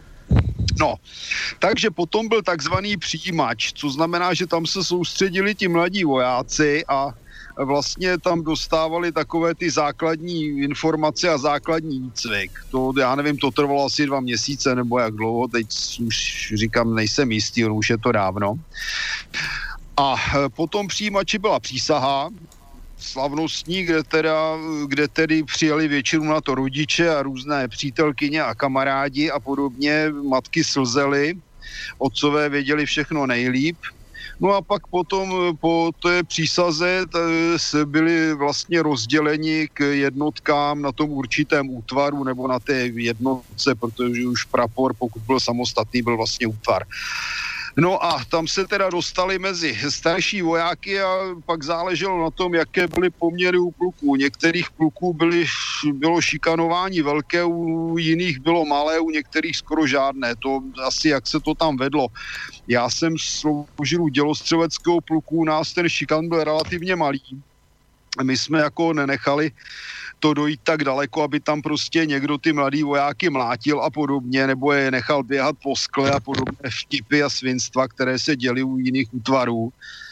A kromě toho jako někdy docházelo i k zajímavým případům, e, který jsme tam zažili teda osobně. Já jsem se to tedy dozvěděl, protože jsem jaksi byl oblíbený a měl jsem svoje zdroje informací. A no. došlo tam k tomu, že jistý protekční výkonný praporčík, desátník základní služby, E, tam dostal v, pod vlivem alkoholu e, nápad, že bude šikanovat takového vyspělého vyhodňara. A ten byl asi jako gorila, silný a přibližně stejně inteligentní. tak. No skončilo to tím, že když se ho pokusil šikanovat, tak ten chalan z východu popadl sekeru a šel po něm. A normálně ho hodinu honil po kasárnách a ten se nakonec schoval někde na půdě a tam se posral. ja pri, pripomínam poslucháčom, e, volali ste mi, ale e, skúste znova, ja vás hneď potom zdvihnem, len e, volali mi dvaja naraz a telefon to nejak psychicky nezvládol, takže nevedel, koho mám zdvihnúť. Ale, ale píše nám tu chalani poslucháč Peťo, taký krátky mail, ale teda výstižný, že na mail cb.slobodnyvysielač.sk No, že, že dobrý, že ja som zažil, ako základiaci na bráne niektorí v službe sa otravili durmanom,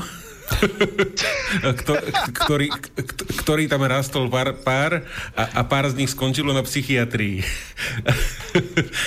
ale, ale a, mal tam ako doplňujúcu otázku, že čo hovoríme, aký máme názor na tie analýzy Piakina, ktoré sa šíria teda po internete, že kto by chcel sa k Piakinovi vyjadriť, ale máme tu telefonát, takže zdvihneme ho najskôr, nech sa páči, môžete hovoriť. Áno. Áno, počúvame. No a môžu sa aj dostať do vysielaní?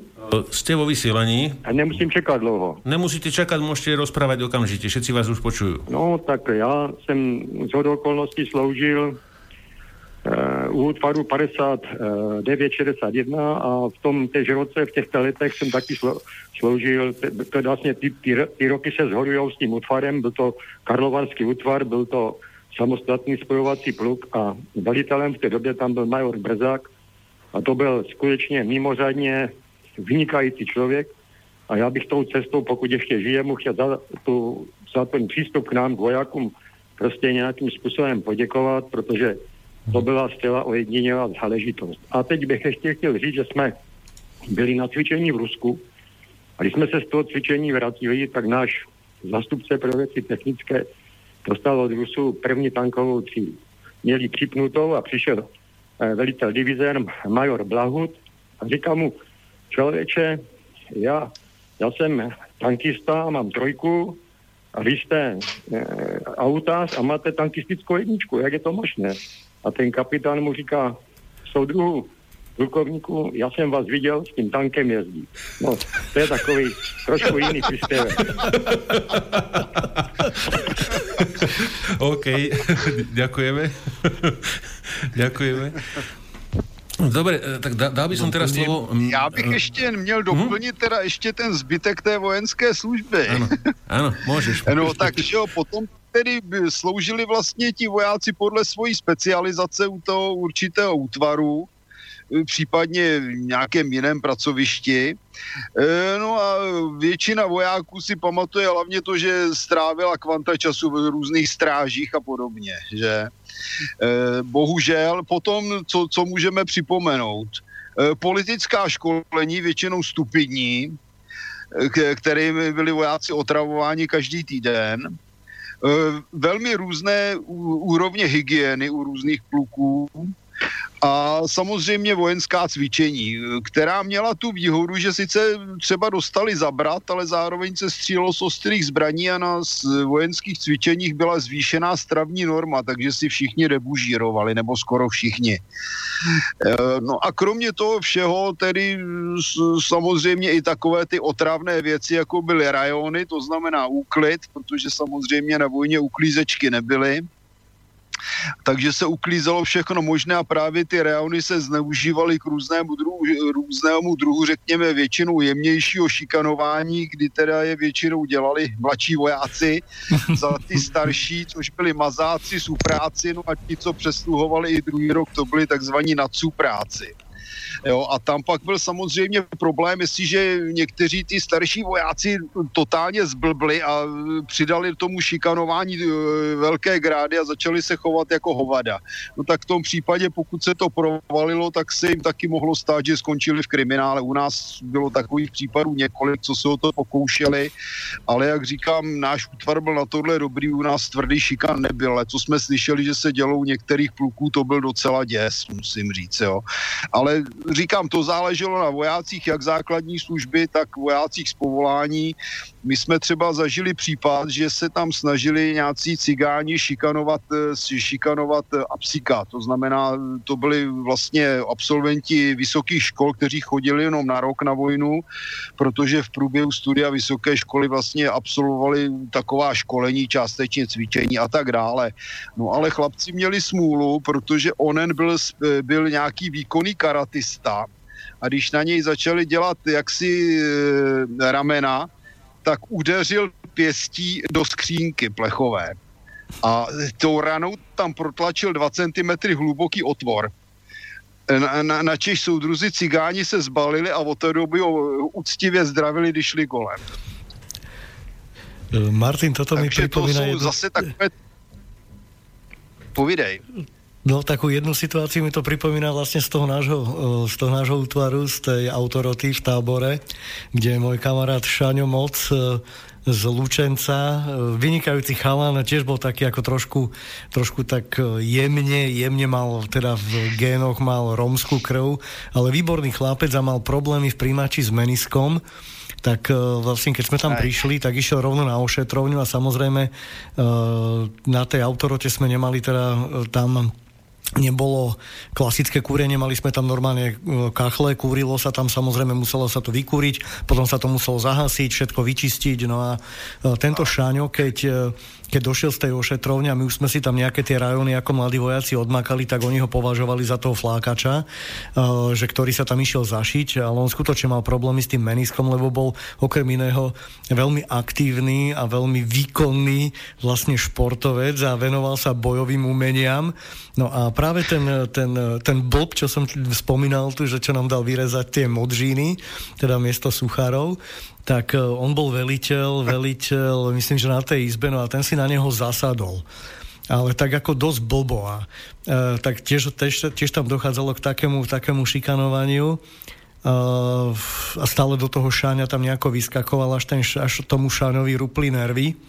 Ako zoskočil z toho bydla hore pre tých neznalých, teda čo neboli na vojne, vlastne vrcholné poschodie tých postelí, ako poschodových, tak zoskočil dolu roztrhol si košelu, ktorú mal tu vojenskú, ako takéto hovorí, tak akože hovorí, akože tak už ma neserte, ako vy prážáci, ak si to chcete so mňou rozdať, tak nech sa páči, ak si roztrhol tú košelu, tak proste tým chlapcom prážackým, akože tak vlastne ako spadla sánka, lebo Šáňo skutočne akože to bol taký brúzlý, ako v miernom, miernom prevedení a akože takže nech sa páči, on zaujal ten svoj bojový postoj a ešte teda ten náš ročník, čo sme tam boli s ním, tak sme sa za neho postavili, hovorím Šaňo, hovorím, nebudeš na to sám. Tak týmto sme vyriešili trošku trošku takú tú šikanu, ktorú tam tí mazáci chceli na nás skúšať a e, videli, že ten náš ročník drží pohromade, tak, tak, tak sa to tam upratalo. Ináč boli na tej vojne také veľmi zaujímavé, veľmi zaujímavé veci, keď ste hovorili, že o tej miernej šikane, tak my sme si s týmto šáňom, sme, ja som bol ako veliteľ e, roty, on mi robil ako pomocníka, tak sme sedeli v lete pri tom stolíku dozorčím a hovorím, Šáňo, čo by sme tak asi vyrobili? Hovorím, počuj, bol si na Vianoce doma? No nebol som doma. Ani ja som nebol doma. Správame si Vianoce. A kamarát robil, teda v autoparku, v autoparku robil mal na starosti uh, hasickú techniku, tak samozrejme sme mu povedali, nech nám donese hasickú penu. Tam sme nejaký stromček sme si ozdobili v lete, myslím, že bol august. A hovorím, správme si sneh a jak si pamätáte, čo ste boli na vojne, tak buď boli klasické umývadla, alebo sme to potom volali také akože válovy, tie dlhé také veci, tak tam sme si dali tú hasickú penu, zobrali sme si tie portvišiky, tie šurováky, akože tak sme si to začali tak, tak šolahať a ono sa to začalo peniť a peniť a nám to začalo baviť a potom nám prišli naši ešte kamaráti pomôcť, tak sme to šolahali, až sme našlahali plnú rotu tejto hasickej peny a potom debili sme, potom debili sme to do 10. do večera za roty vyháňali preč, pretože čím viacej sme to vyháňali, tak tým viacej to penilo. Ale mali sme v auguste Vianoce. Takže nekonečno. Nekonečno, hej. O, ešte ak sa ma ten kamarát pýtal, že či by tá dnešná generácia zvládla ten vojenský výcvik, neviem ale každopádne si myslím, že tým dnešným chlapcom a minulé, no, ak sme víš, boli... Víš, ak sa tomu hovorí, že šamponíci teraz. Uh, hej, hej, no, akože takí, takí sú, že skutočne, ako Martin mal na to krásny výraz, že mamánkovia, ako, tak uh, naozaj by si tú vojnu zaslúžili a potrebovali by aj tento tvrdý výcvik možno akú takú jemnú, ja nehovorím, že ne, nenazvem to šikanu, poslušnosť. Naučiť sa pokore, E, vedieť sa zaradiť, hierarchii. vedieť posluchnúť hierarchia presne tak v tom, a aby z tých chlapcov skutočne vyrastli chlapi, ktorí sa vedia s tým životom pobiť. A, a toto tej mladej generácii. Aby sa nemuseli, aby sa nemuseli koukat do trének, co vlastne sú. Um, presne tak. A by ma aj zaujímalo, že za tej našej doby, vtedy boli mobilné telefóny, také tie kladiva, ktoré dokázali poslať SMS-ku a telefonovať. Ako ty viac... si ešte, ty si ale dosť neskoro narodený. A, a, a, a potom hovorím... To za 100 tisíc, ne? Áno, áno. Hej, hej, hej. to víš, že sme boli závodov. Ale máme poslucháča na linke, takže nech sa páči, môžete hovoriť. Áno, dobrý večer. Tak ešte by som niečo pridal, uh-huh. ako som hovoril o náčelníkovi, čo sa tam uh, osral vlastnú hlavu. A keď boli inteligenti, ako on bol ako fan chlap, ale na, na, na vysokej škole, keď sme chodili do tých učební, ako tam spomínal kolega, uh, tak uh, škoda, že to nemám, ale tam písali také, také bonmoty tých vojakov, alebo také, také hlúposti. A, ale jeden si pamätám, ako sa preberala strelba, ako balistická krivka tanku Samozrejme, že má nejakú, nejakú krivku, akože zemská príťažlivosť. A oni ho takto naši, chalani ho nachytali tak, že no, sobrval, neviem, jak plukovníkov, tak no, keby sa ten tank, tank dal nabok, tak on môže strieľať za roh. a, a ten, ten plukovník je to možné, ale sa to nevyužíva. a to mali to mali popísané, ale celý zošit. Škoda, že to, že, že to nemám ako ona. No, no, no, potom uh, by som, uh, napríklad ten môj náčelník, ak bol taký, že taký aký úprimný opilec, ako, uh, však nebol for opitý, ale tam všetci, všetci sa chceli dostať do civilu, tí najmä nižšie šarže, lebo tam či tie vyššie šarže, to bolo plné hovada, bývalý holič, klampiar, veliteľ útvaru a takéto, jak to, jak to bolo zvykom za socializmu, čím vyšší oni, tak tým väčší bod a chceli do civilu. No on mi tak hovorí také, keď bol, Igore, ja bych nemohl ísť do civilu. Teď ja sem línej. že lenivý ako chlap.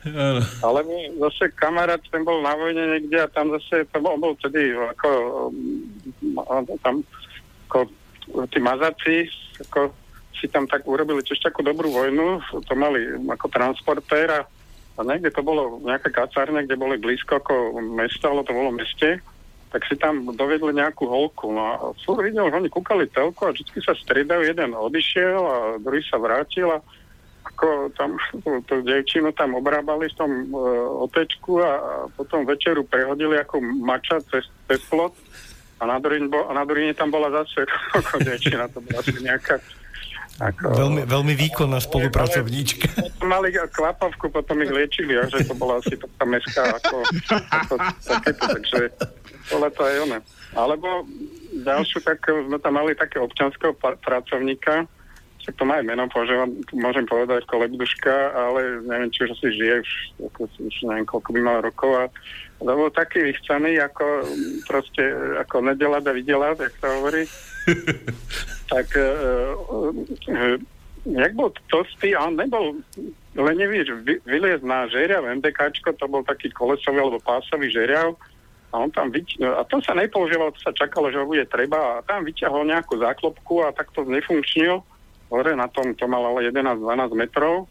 A čakal, že čo sa bude diať, že čo, tak potom samozrejme, potom bolo treba ten, ten žeriav niečo, aké panely alebo niečo robiť a, a, nefungovalo to ako tak, tak vojaci oni zháňali títo no, z povolania a nemohli zohnať sú ako za socializmu bežná vec, že nebolo zohnať a potom ten veliteľ útvaru tak Lagduško, skúste to ako pokúsim sa načelníku, no tak dajte mi nejaká úvaza, nejakého vojaka a ja to skúsim sehnať. Tak si dostal, dostal úvaz uh, vojaka a týždeň sa stratil z útvaru, sa flakal, išiel domov, aj ten chlap išiel domov, ten uh, vojak samozrejme to doniesol, uh, potom na praporáku tam veliteľ sprcal tých, tých uh, vojakov z povolania vidí, že túto obč- občanský pracovník Leduška to zohnal ako ste, on je neschopný. také, tak, takéto akcie, on tam potom viacej trval, lebo bolo, bol autopark sa mala, bolo udržba v sobotu a všetci v autoparku nikoho nebyli, všetci zdrhli, lebo tam nebolo ani oplotenie ako na hríby a tak do lesa. A Lebduška sa vracal takými hríbami košík a vidí veliteľ útvaru nervózne beha po autoparku, nikde nikoho, však tam mali byť ľudia opravať, tak cho, choval košík do traktora, lahol, zašpinil si ruky, lahol si po traktor a čakal, ho tam nájde, za chvíľu našiel, čo to robí? To tam sa starostou spojkou a, a spúr nájde ako tak a zase to všetci sprcaní a zase najlepší pracovník Opel Lebduška ako na otvare ako ono, takže bola to taká, taká švejkovina, hovorím, armáda sme boli ako pomerne výborne odborená, ale tá chuť bojovať nejak za ten režim bola minimálna, to by nás museli ako vyslovene napadnúť. A ešte na záver poviem také, asi čo poznáte, čo si boli na vojne, e, číslo nedovoli. Pre tých, ktorí neboli, to bolo čo im pár dní do civilu, možno 5 alebo 10 dní, tak tí, ktorí mazáci mali do civilu, tak keď už chceli niečich aj e, tie lampasáci niečo od nich, tak on, už tam bola taká drzosť, ako oni vedeli, že s nimi že nepohnú, niečo sa malo opravovať, všetci kúkali a čo to nepomôžete, čo, čo nepomôžete načelníku, číslo nedovolí. Ja sa môžem na to vysmerať a tu proste nepohol s nimi už proste dva dní, pár dní do civilu. Oni, oni nezdvihli ani skrutku, ani nič, ako proste, ani už ako nedovolí číslo. Takže bola by viac rozprávať, takže pekný večer. Však, kľudne zavolajte, ak vás napadne no. niečo zaujímavé, lebo sú ono, to naozaj výživné. Ono s tím, ono s tím číslem to si sice mohl dovolit, ale pokud by to řekl nějakému ostrý, ostrýmu lampasákovi, tak ten by mu nasolil 14 dní na sluhování. No, to je, to je přešlo, pravda. Protože by mu narosil jo. Ono se to, on se stříhal metr, že jo, protože tehdy se používali krejčovský metry a když měl někdo 100 dnů do konce, no tak měl takzvaný metr. No a tak se kupovali vlastně ty krejčovský metry, to byla nějaká taková plastovatá tkanina, ono se to používá do dneska, je to měkký, dá se to solovat a Ještě vojáci ho mám si to doma odložený. A prostříhávali a tak dále a každý den stříhali metry a nebo dokonce mladí vojáci ho stříhali těm starým a tak dále.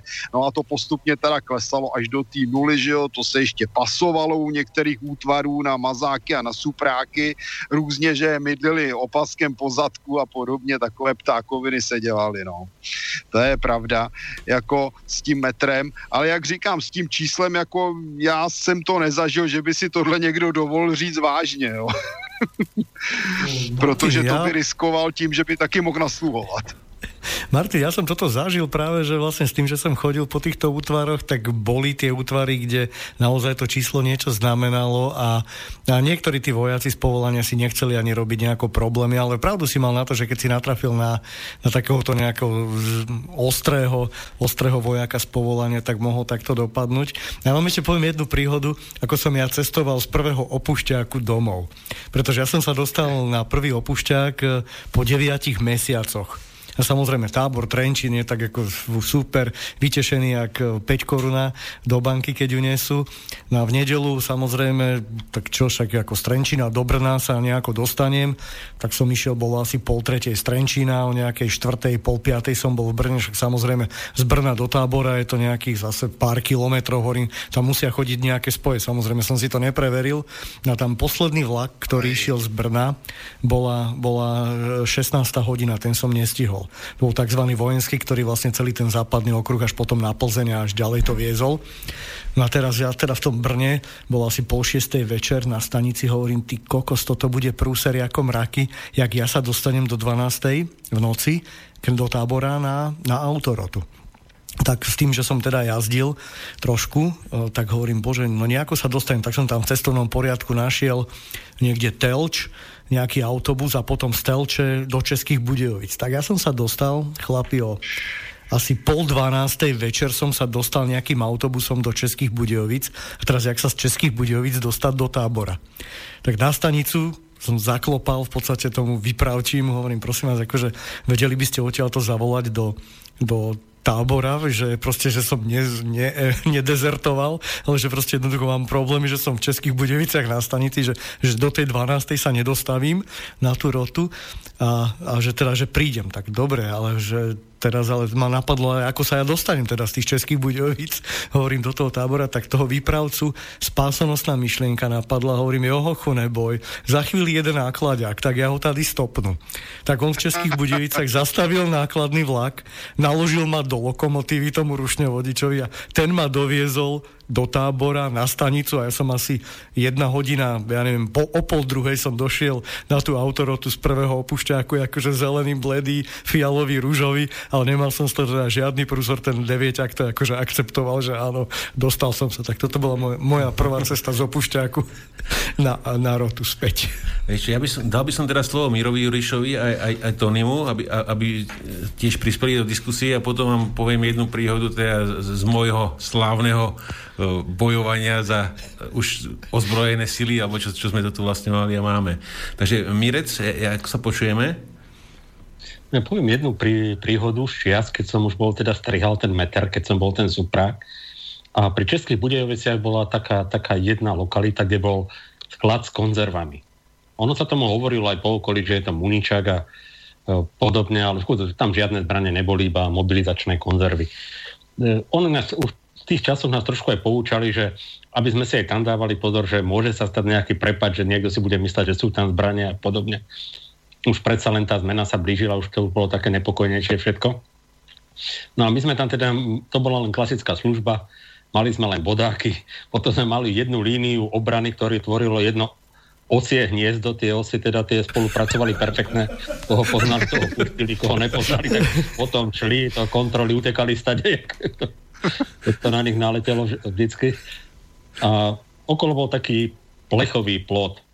No už jak som bol teda ten suprak, to znamenalo, že prišli tí poslední mladí, teda ktorí prišli počas mojej základnej služby a nebolo vtedy vojakov, bolo aké slabé ročníky boli, tak hneď mi tam dali jedného takého mladého ako do služby. A tak sme si tam spokojnúčko, nič, ja som tam chodil obden, lebo nás letiska poslali preč, lebo som začal mať problémy so sluchom.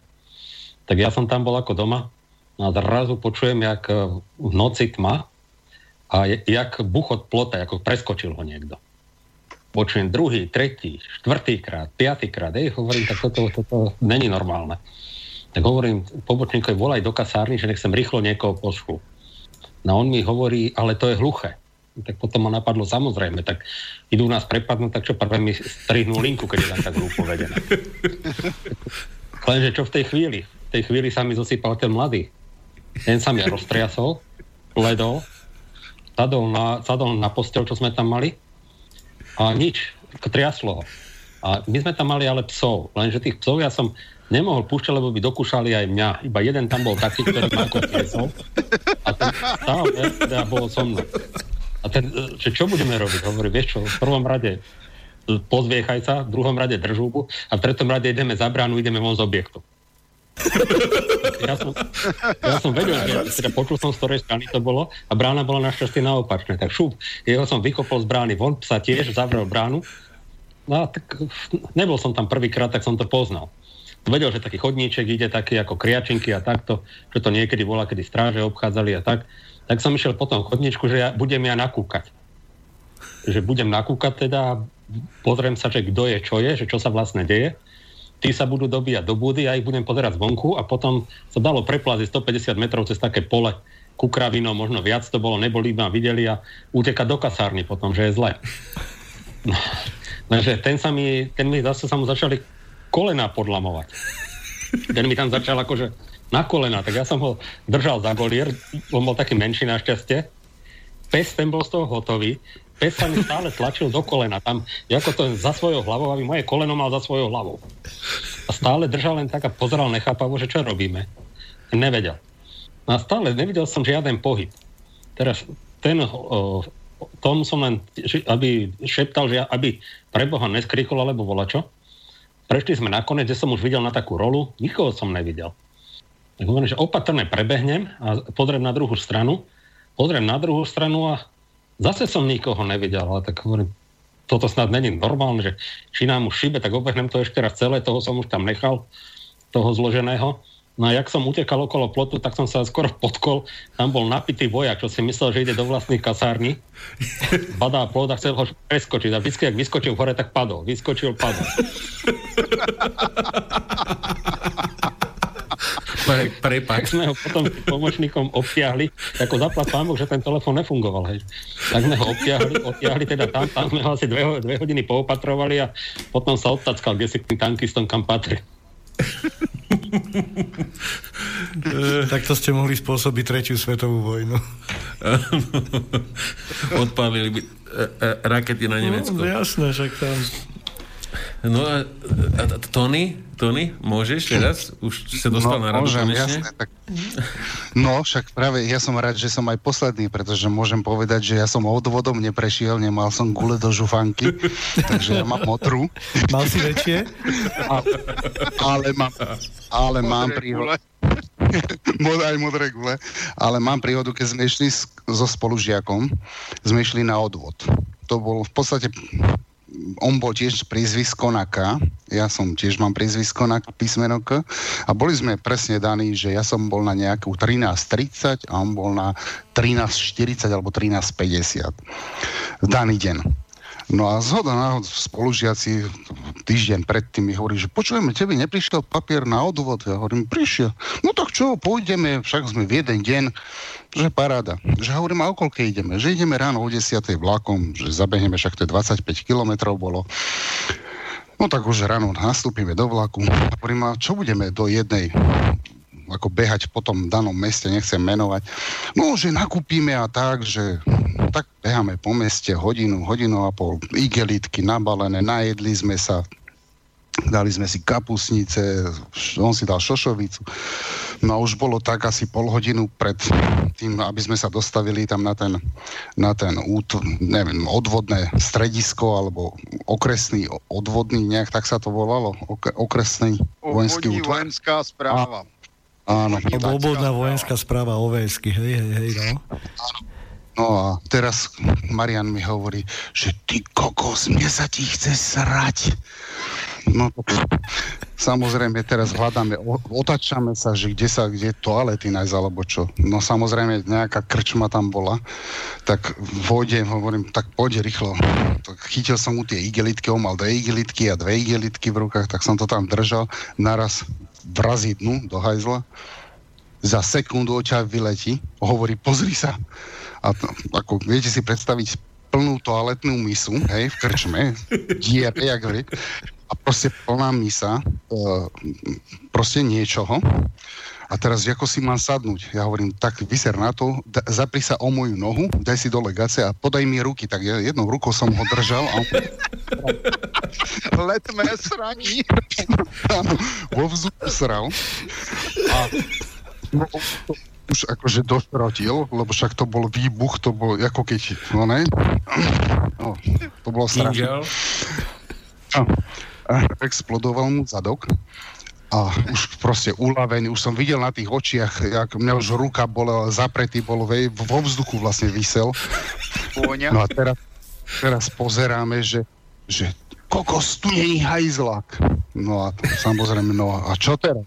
A on hovorí, že počúvaj ma, pozri, v tých igelitkách som si kúpil nové ponožky. A on si začal staré dávať dole. Tak som mu dovolil, so starými si vytrel zadok, nové si dal na seba. No a proste utekali sme rýchlo na tú ovs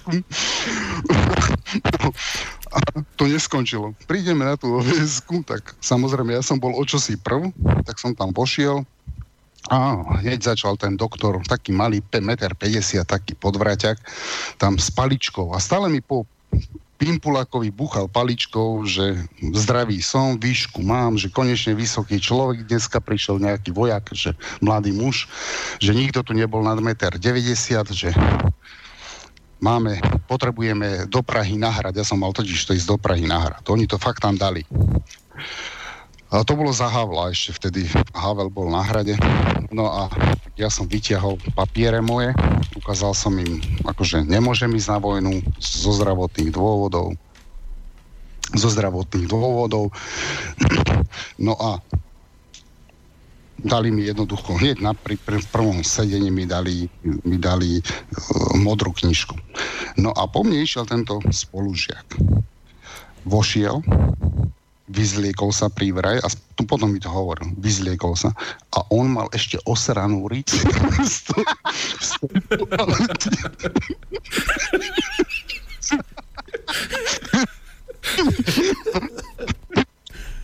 Išiel ten doktor s paličkou, tak mu šúchal po ryti. Ja som si myslel, že je teplý. On mu rozmazal Mladí muči, vypadnite, choďte sa domov umyť a budete predvoláni znova. Ešte ja som tam čakal, že, že, že sa šmikne v tom, v tom levitujúcom štýle a že tam spadne do toho, vieš, ale nevyšlo to. Nejaké ostali na zadku, lebo potom mi hovoril, že, že ešte domov musel rifle slipy prať a neviem čo, takže no tak postojak robiť veľkú toaletu nie je sranda a ešte vlastnými ponožkami si utrieť zadok. No, to teda hej. Možno by som povedal, to je taký, no alebo poviem jednu príhodu a potom môžeš kľudne, alebo chceš teraz? E, ešte Môžeš. jednu mám, ale to okay. nie je odo mňa som zo zbrojárskej rodiny. A môj otec mi spomínal príhodu, čo sa stala. Uh, oni vyrábali ingoty a tak ďalej pre, pre zbrojný priemysel, hej, pre valcovanie hlavní a tak ďalej. A mali tam, boli, mali tam PC magnetickú, oblúkovú, uh, Martin Siemensovú, veľa pecí tam bolo. A jedna z tých pecí, a zhoda náhod, tá, tá Martin Siemensová bola odstavená mala nejakú rekonštrukciu alebo niečo také, ale nebola odstavená, bola už takom móde, že proste len ohrievali na nejakej, len horaky boli slabo pustené, to musí nabiehať, to, tam musí nejaký cyklus, testy prebehnúť a tak ďalej. No a jedného nočná šichta prišla, no a Samozrejme, majster bol chorý na tej nočnej, tak ten spolbednej hovorí, že toto chlapi musíte dneska tieto ingoty ohriať, poslať na valcovňu, vyvalcovať a urobí sa nejakých 10 hlavní. To sa ešte musí káliť a ja neviem čo. No a be, priebehu nočnej, samozrejme, sa zmenil plán. Do, došiel nejaký befel, že okamžite naštartovať tú odstavenú pec a začať ohrievať e, nejaké separé ingoty, ktoré boli určené pre e, špeciál. No a keďže tam nebol majster, tak dvaja zamestnanci štandardne si išli schrupnúť do pece. No ale nikto ne, že peť sa ide ako, že, že vnútri niekto je, hej. Dvaja chlapi tam vo vnútri, mierne teplo tam bolo, hej. No a tak začali pes zvyšovať teplotu, zavreli ju, akože to, to bolo tak privreté. No na ucho, ty šram, oči znútra chlapi otvorili tie, one, dvaja chlapi odtiaľ vybehli celý červený pomaly, neboli opálení, že spali. Vypli sa do tej, do tej kade, kde sa pokaluje, kde sa chladí. To, to sú také kade. Tam sa rovno hodili. A, hodí, ale čo? Už keď ten jeden vybehol z tej vody, utekal naspäť do pece. Ešte si handru namočil, že čo robí hovado, že prečo beží znova naspäť, že on tam suší 10 kg sliviek, že ide po ne.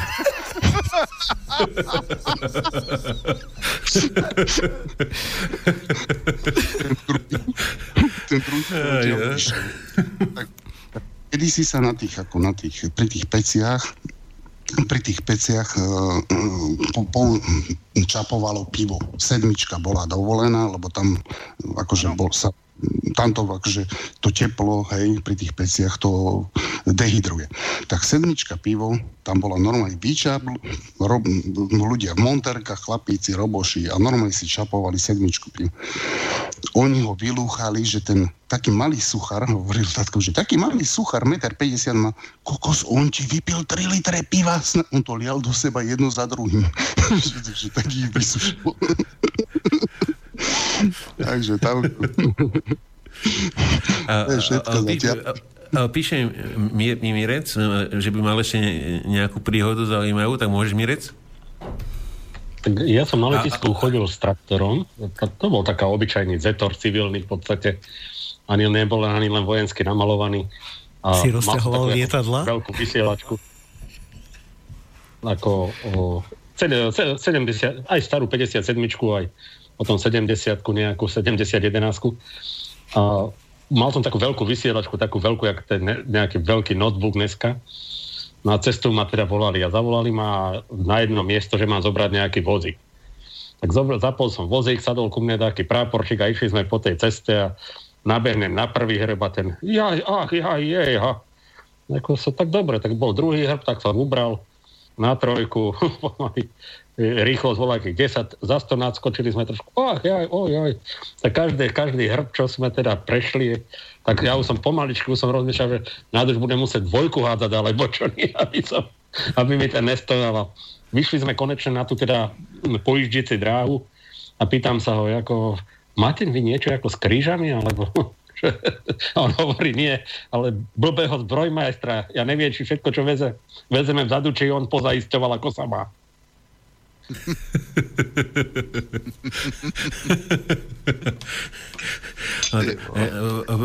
Píše nám poslucháč Mikuláš taký krátky príbeh že, z vojny že z 90. rokov, že, že pozdný návrat do kasína v spoločnosti ľahký dám. Následné discipl- disciplinárne riešenie. Krik veliteľa roty. To, že ste boli na čierne vonku, prosím. To, že ste sa ožrali, prosím. To, že ste sa vrátili pozde, prosím. To, že ste si nabalili kurvu, prosím. Ale že, že je taká škaredá basa. Pochopili. A že to poslal z PMD 85 takže je. Má, má, má správnu techniku doma, Miki. Ja by som povedal, že potom by som dal slovo Tónovi takú, taký, takú krátku, krátky príbeh, že som, ja som bol prevelený z Nového mesta do Vlkanovej na stredné Slovensko za trest. Je strašne ďaleko, tuto odtiaľto z, z Jablonky do Nového mesta je asi 15 kilometrov, 20, no dobre, viacej nie, takže bol veľmi ďaleko na vojne. Tam, tam, tam som bol protekčne. Ale keďže, keďže, keďže, keďže a, a máme poslucháča na linke a potom to dopoviem, že nech sa páči, môžete hovoriť? Halo? Áno, počúvame. Môžem, tak ešte ma napadlo, e, čo som hovoril s tým náčelníkom, ešte nejaké veci by som dopovedal. Tak uh-huh. boli, keď som bol odvolený, príjmač bol námeština doslova, to bola, e, tam bol útvar, ktorý ja som bol ako stavebné vojsko, tak robil ako nádukovanok na elektrárne, tam sme boli prvý mesiac.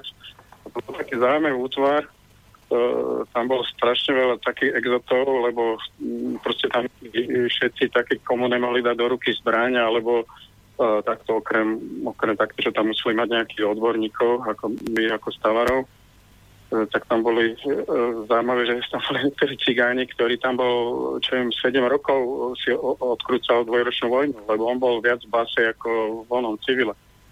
Alebo tam boli také prípady, že tiež takého cigáňa, alebo to, to že tak už po nejakých 5 rokoch ako vyšikovali do civilu a zrazu zistili, že sa tam potulia po útvare znovu. On, on, on sa vrátil, prelezol plot, lebo... On sa vrátil domov. On nevedel už, niekde možno z domova a tak a museli normálne na, nasadnúť na volak ešte s vojakom, museli niekde na východ Slovenska a tam ho vyhodiť, aby sa im tam nevr, uh, nevrátil späť. Čiže plne exoti. Inak ten útvar mal aj takú zaujímavú túto asi predtým nejakých 10 rokov, sme tam boli, to bolo nejak 85. alebo kedy tak tam bola nejaká zbúra, alebo takmer 70 rokov a tam bolo 8 mŕtvych, čo tam, týto neviem, aká tam bola tedy vojna, ako proste keď to, čo sa za to týko, proste nehovoril ani teraz som tam nejak ako niekde nejak E, nečítal, že by o tom bola nejaká také povedomie. Tam naháňali vidlami a toto všelijak tých e, lampasákov a to tam bolo tvrdé, neviem, na ktorých boli straty. Ako. No a no, no o tej zbore som hovoril a ešte ešte sa vrátim k tomu môjmu náčelníkovi, že tiež takú príhodu vyrobil, ako proste by sme potom nás preverili na šťastie, teda ja som potom išiel na e, Jince do Bžiš a tam sme robili na tej raketovej základni, čo tam Rus- e, Sovieti robili to pre SS-20, no to som tedy nevedel, ale tam zničili teda vojaci, to tam vyplanírovali hore na vrchu 3 km štvorcové, to bola mesačná krajina, no zúfali pohľad na to ako inak výhodu mal ten útvar, že nebol oplotený, my sme tam boli tak ďaleko, ale nemali sme ako priamo plot, len ten, len, tam, len ten tá raketová budúca základňa bola oplotená.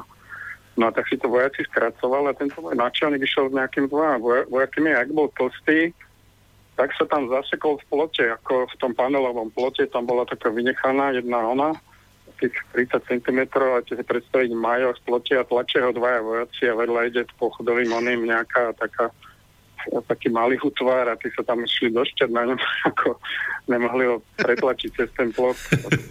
No, no, no, a potom e, zaujímavé, že e, zase kamarát, čo bol na vojne chvíľu, on sa tiež dostal na modru, ale tam bol nejaký typek, však samozrejme to mohol, alebo do nejak e, vedel. A jeden sa tam tak dostal do civilu, že že simuloval také, že tak si to nevedel, lebo to do hlavy človeka nevedia. Všet, všetko meral, chodil, meral kľúčku, dvere, nevychádza, nevychádza, taký proste všade chodil, meral lyžičku, tanier, chodil metr, meral, ako dali tam nejakú túto, skúmali, či to nerobí, tak ale bol asi taký vytrvalý, potom ako nakoniec dostal modrú knižku, ešte zmeral bránu, jak išiel z útvaru, prešiel po krokoch, že ho nikto nevidí, ako vtedy hovorí, že to nevychádza, nevychádza, vtedy ale vyšlo to, zahodil meter a išiel domov, si vytiskoval ako s modrou knižkou. Takže bolo, bolo to taká, taká švejkovina, ale alebo jak mňa trošku, čo ma vytočilo na vojne, že keď nás tam odvelili na ten útvar, tak e, čo som mal v podstate tak, taký únik z toho socializmu, toho režimu, akože sme mohli chodiť aspoň do Chorvátska občas, že tam sa dalo ako v tých 80 rokoch No ale tým, že e, nás preverili, že sme boli na tej raketovej základni, tak som sa dozvedel, že 5 rokov je útrum, akože sa nedostane do Chorvátska. To ma strašne vytačilo, že čo, čo, Boha, čo budem v lete robiť, keď som sa ako na stanovačku na takú lacnejšiu dovolenku do Chorvátska. Ale ak som končil, tak dali nám taký list, ako, že to treba podpísať, že som preverený, a by si to niekde založili, tak som to prvýkrát ako dobre, za to donesem, akože to teraz nemám čas, tak som tak niečo sa vyhováral, som to zahodil a, a zase som čakal. A zase došli že ty si to ešte nepodpísal. Hneď prídem ešte, musím, čiže dojdem, podpíšem to. Tak som sa na to vystaral, tak som tak asi trikrát urobil a potom sa na to zabudlo a potom som išiel takou malou, už keď som išiel do Chorvátska na správu, kde ste bol na vojne, tak sa ma pýtali, oni nemali páru, ja som to našťastie nepodpísal, tak to tam bolo, ja som bol v Dukovanoch okolo som, a malý rukou, to nebol vojenský objekt ako atomová elektráreň, tak som sa do toho Chorvátska hneď na rok dostal. No. Ale boli to také nervy, že, že či budeme jak Bacie v tom, na tom, tom sociálnom tábore, to, to Chorvátsko, alebo teda Jugoslávia, bol taký únik, únik duševný z toho režimu. No. Na chvíľku, no. Hm, ďakujeme. Já bych, jestli můžu přidat k těm prověrkám, jak teď se mluvilo o té raketové základně, mm-hmm. tak já jsem sloužil, vzhledem k tomu, že jsem odmítl vstoupit do KSČ, tak jsem sloužil první štaci u pluku pro politicky nespolehlivé. A my jsme tam měli prostě všechny možné vojáky, prostě strestané a jiných národností a emigranti a tak dále. No a k čemu nedošlo. E, byli odesláni vojáci na stavbu té raketové základny, o které mluvil před chvílí posluchač. Hm, ale mělo to jednu chybu. Jeden z těch vojáků se měl po ukončení vojenské služby vystěhovat do západního Německa. No. Na, na tu dobu dost velký průser. To jo, kontráž toho měl hlavu v pejru, protože on přehlídl jeho papíry a normálně tam poslal kluka, který už měl to vystěhování schválené, takže už ho nemohli zastavit, jo, protože celá jeho rodina žila v Německu, tehdy tedy západním, že? A teď on stavěl raketovou základnu. No a, a dostal se tam, vo výsledku se tam dostal, či? Samozřejmě, jako oni mu ano. to nemohli zakázat, už bylo zlé prostě, smůla. Prostě to podělali mm-hmm. a s bojem. Pak se stejně ta základna ani podání nedostavila. No to, to byly takové legrácky, no. No, ja si pamätám ešte jednu takú zaujímavú príhodu, kde náš útvar e, dosiahol najlepší čas e, pri písknutí pri výjazde, teda pri ostrom výjazde e, bojového poplachu. Ja som sa vrátil, vracal z jazdy nejako okolo pol jednej v noci, okolo jednej neskoro a zrazu my sme tam mali presne oproti tomu našemu útvaru sme mali vlastne stáleho operačného dôstojníka a Uh, videl som taký, taký, taký veľký pohyb, že sa tam čosi deje, hovorím, hej, toto sa mi nepáči. A videl som tam Pražákov, tak prišli na kontrolu v podstate a písknuť tomu nášmu útvaru taký neplánovaný uh, poplach, samozrejme s výjazdom. No, ide to už dobre, či? Ešte takto dobre? No, hej, hej. Tak Uh, tak ja tak ma to napadlo, hovorím, toto, toto chalani nebude dobre, tak som tých, eh, čo sme boli vlastne tí, uh, ako nás volali pánsky vodiči, hovorím, chlapci, zbalte si malé polné, hovorím, nachystajte sa, hovorím, ja som bol čerstvý, jak rybička ešte po jazde, dajte sem kľúče, tak som im vlastne do aut dal kľúče, zdvihol som tie rolety na tých našich garážach, čo sme mali, potichučky sme otvorili zbrojak, zobrali sme si sapíky, nachystali sme všetko tak, jak malo byť, no a samozrejme bolo asi pol tretej v noci, noci, tak nám piskli uh, poplach ostrý, no a my sme boli ako vlastne zvozové vozidla pre týchto našich vlastne uh, tých generálov a vlastne tých náčelníkov toho západného okruhu, tak sme ich chodili zvážať, tak sme v 45. sekunde stáli na bráne a tí prážaci so stopkami v rukách nechápali, ako sme to mohli stihnúť. ako prvé auta sme tam boli fakt v 45. sekunde a tie ďalšie tam boli asi do minú, minúty aj neviem čo. Mali sme na to, neviem už presne ten časový limit, že dokedy sme mali vlastne opustiť s tými vozidlami tieto kasárne. No a tak sme boli veľmi úspešná akože autorota, čo sa týka vlastne pripravenosti bojovej. Vďaka, vďaka takej predvídavosti, tak sme sa potom nasmiali na tom. Dobre.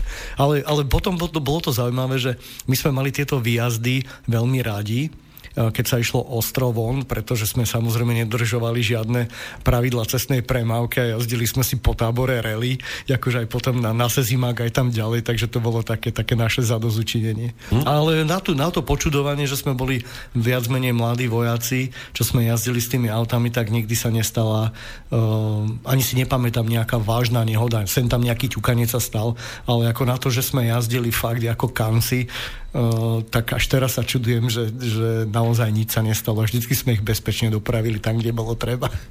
Uh, máme poslucháča na linke, pekný večer, nech sa páči. No, dobrý večer, tady opět Brno. Uh, pane Cholere, já se chci akorát zeptat, jestli byste mohl trochu uh, nastínit případ poručíka Valka, se kterým vás spojilo Echo 24. Jo, díky moc. Úplně jednoduše. Úplně jednoduše, eh, to by, tam šlo o to, že poručík Valko eh, byl Slovák a měl přítelkyni na Slovensku a oni ho tam nechtěli pustit. To byl problém řady Slováků, protože většina armády eh, byla jaksi v českých zemích a tím pádem bohužel většina Slováků byla nucena sloužit v českých zemích. No a my jsme to věděli a teď jsme řešili, co s tím. No a nakonec jsme zjistili, že naprosto nejprůchodnější e, způsob je uh, udělat uh, válka politicky nespolehlivým a bude přemístěn. Takže jsme de facto sehráli komedii po dohodě s hlavním kontrášem a výsledek byl ten, že, že dotyčný se tedy dostal na Slovensko za svoji přítelkyní, měl pokoj z Česka a když se podíváte do jeho personálního neboli tehdy kádrového spisu, tak zjistíte, že nebyl ani za svoje výroky dokonce žádným způsobem řešen ani pohovorem. Takže asi toľko. Čiže vy ste tam boli komedianti, normálne. No ale to se dělalo, my jsme tam třeba, my jsme měli třeba případ, že jsme měli na pluku faráře. Mm-hmm. To a tehdy vlastně ti absolventi eh, těch kněžských seminářů, oni byli pod docela ostrým tlakem, protože oni vlastně museli v polovině toho semináře, tedy po dvou letech vlastně studia, jít jako normální základáci, ne jako absíci, a na dva roky základáci na vojnu.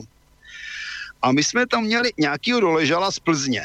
A to byl jako nesmírně inteligentní, slušný člověk, byl to voják, který plnil úkoly výborně. A teď co s tím? A my jsme skutečně řešili, co s ním, aby jsme mu za to něco mohli dát. Protože on tím, že byl farář, byl nespolehlivý. Takže když jsme navrhovali, aby se mu dal svobodník desátník, nešlo. Když jsme navrhovali v podstatě nějaké odměny, nešlo. A můžu vám říct, že to šlo tak daleko, že i kontráž chodil za velitelem pluku, jestli by se s tím člověkem nedalo něco dělat, protože má v Plzni starou mámu, aspoň aby dostal nějaký opušťák a mohl jít navštívit. Můžete mi to věřit, nemusíte, ale je to tak. Hmm. Eh, dajme si chalani pauzu, jednu skladbu, eh, si chalani potrebujú odbehnúť a po skladbe sme pokračovali, dnes vysielame do 23.00. A pokiaľ máte nejaké príbehy, ktorými by ste chceli podeliť z vojny, môžete písať na cb zavinačslobodnyvysielač.sk prípadne e, do štúdia Mijava 09 44 44 8883. Takže púšťam tam nejakú skladbu a za 3 minúty 50 sekúnd sa počujeme.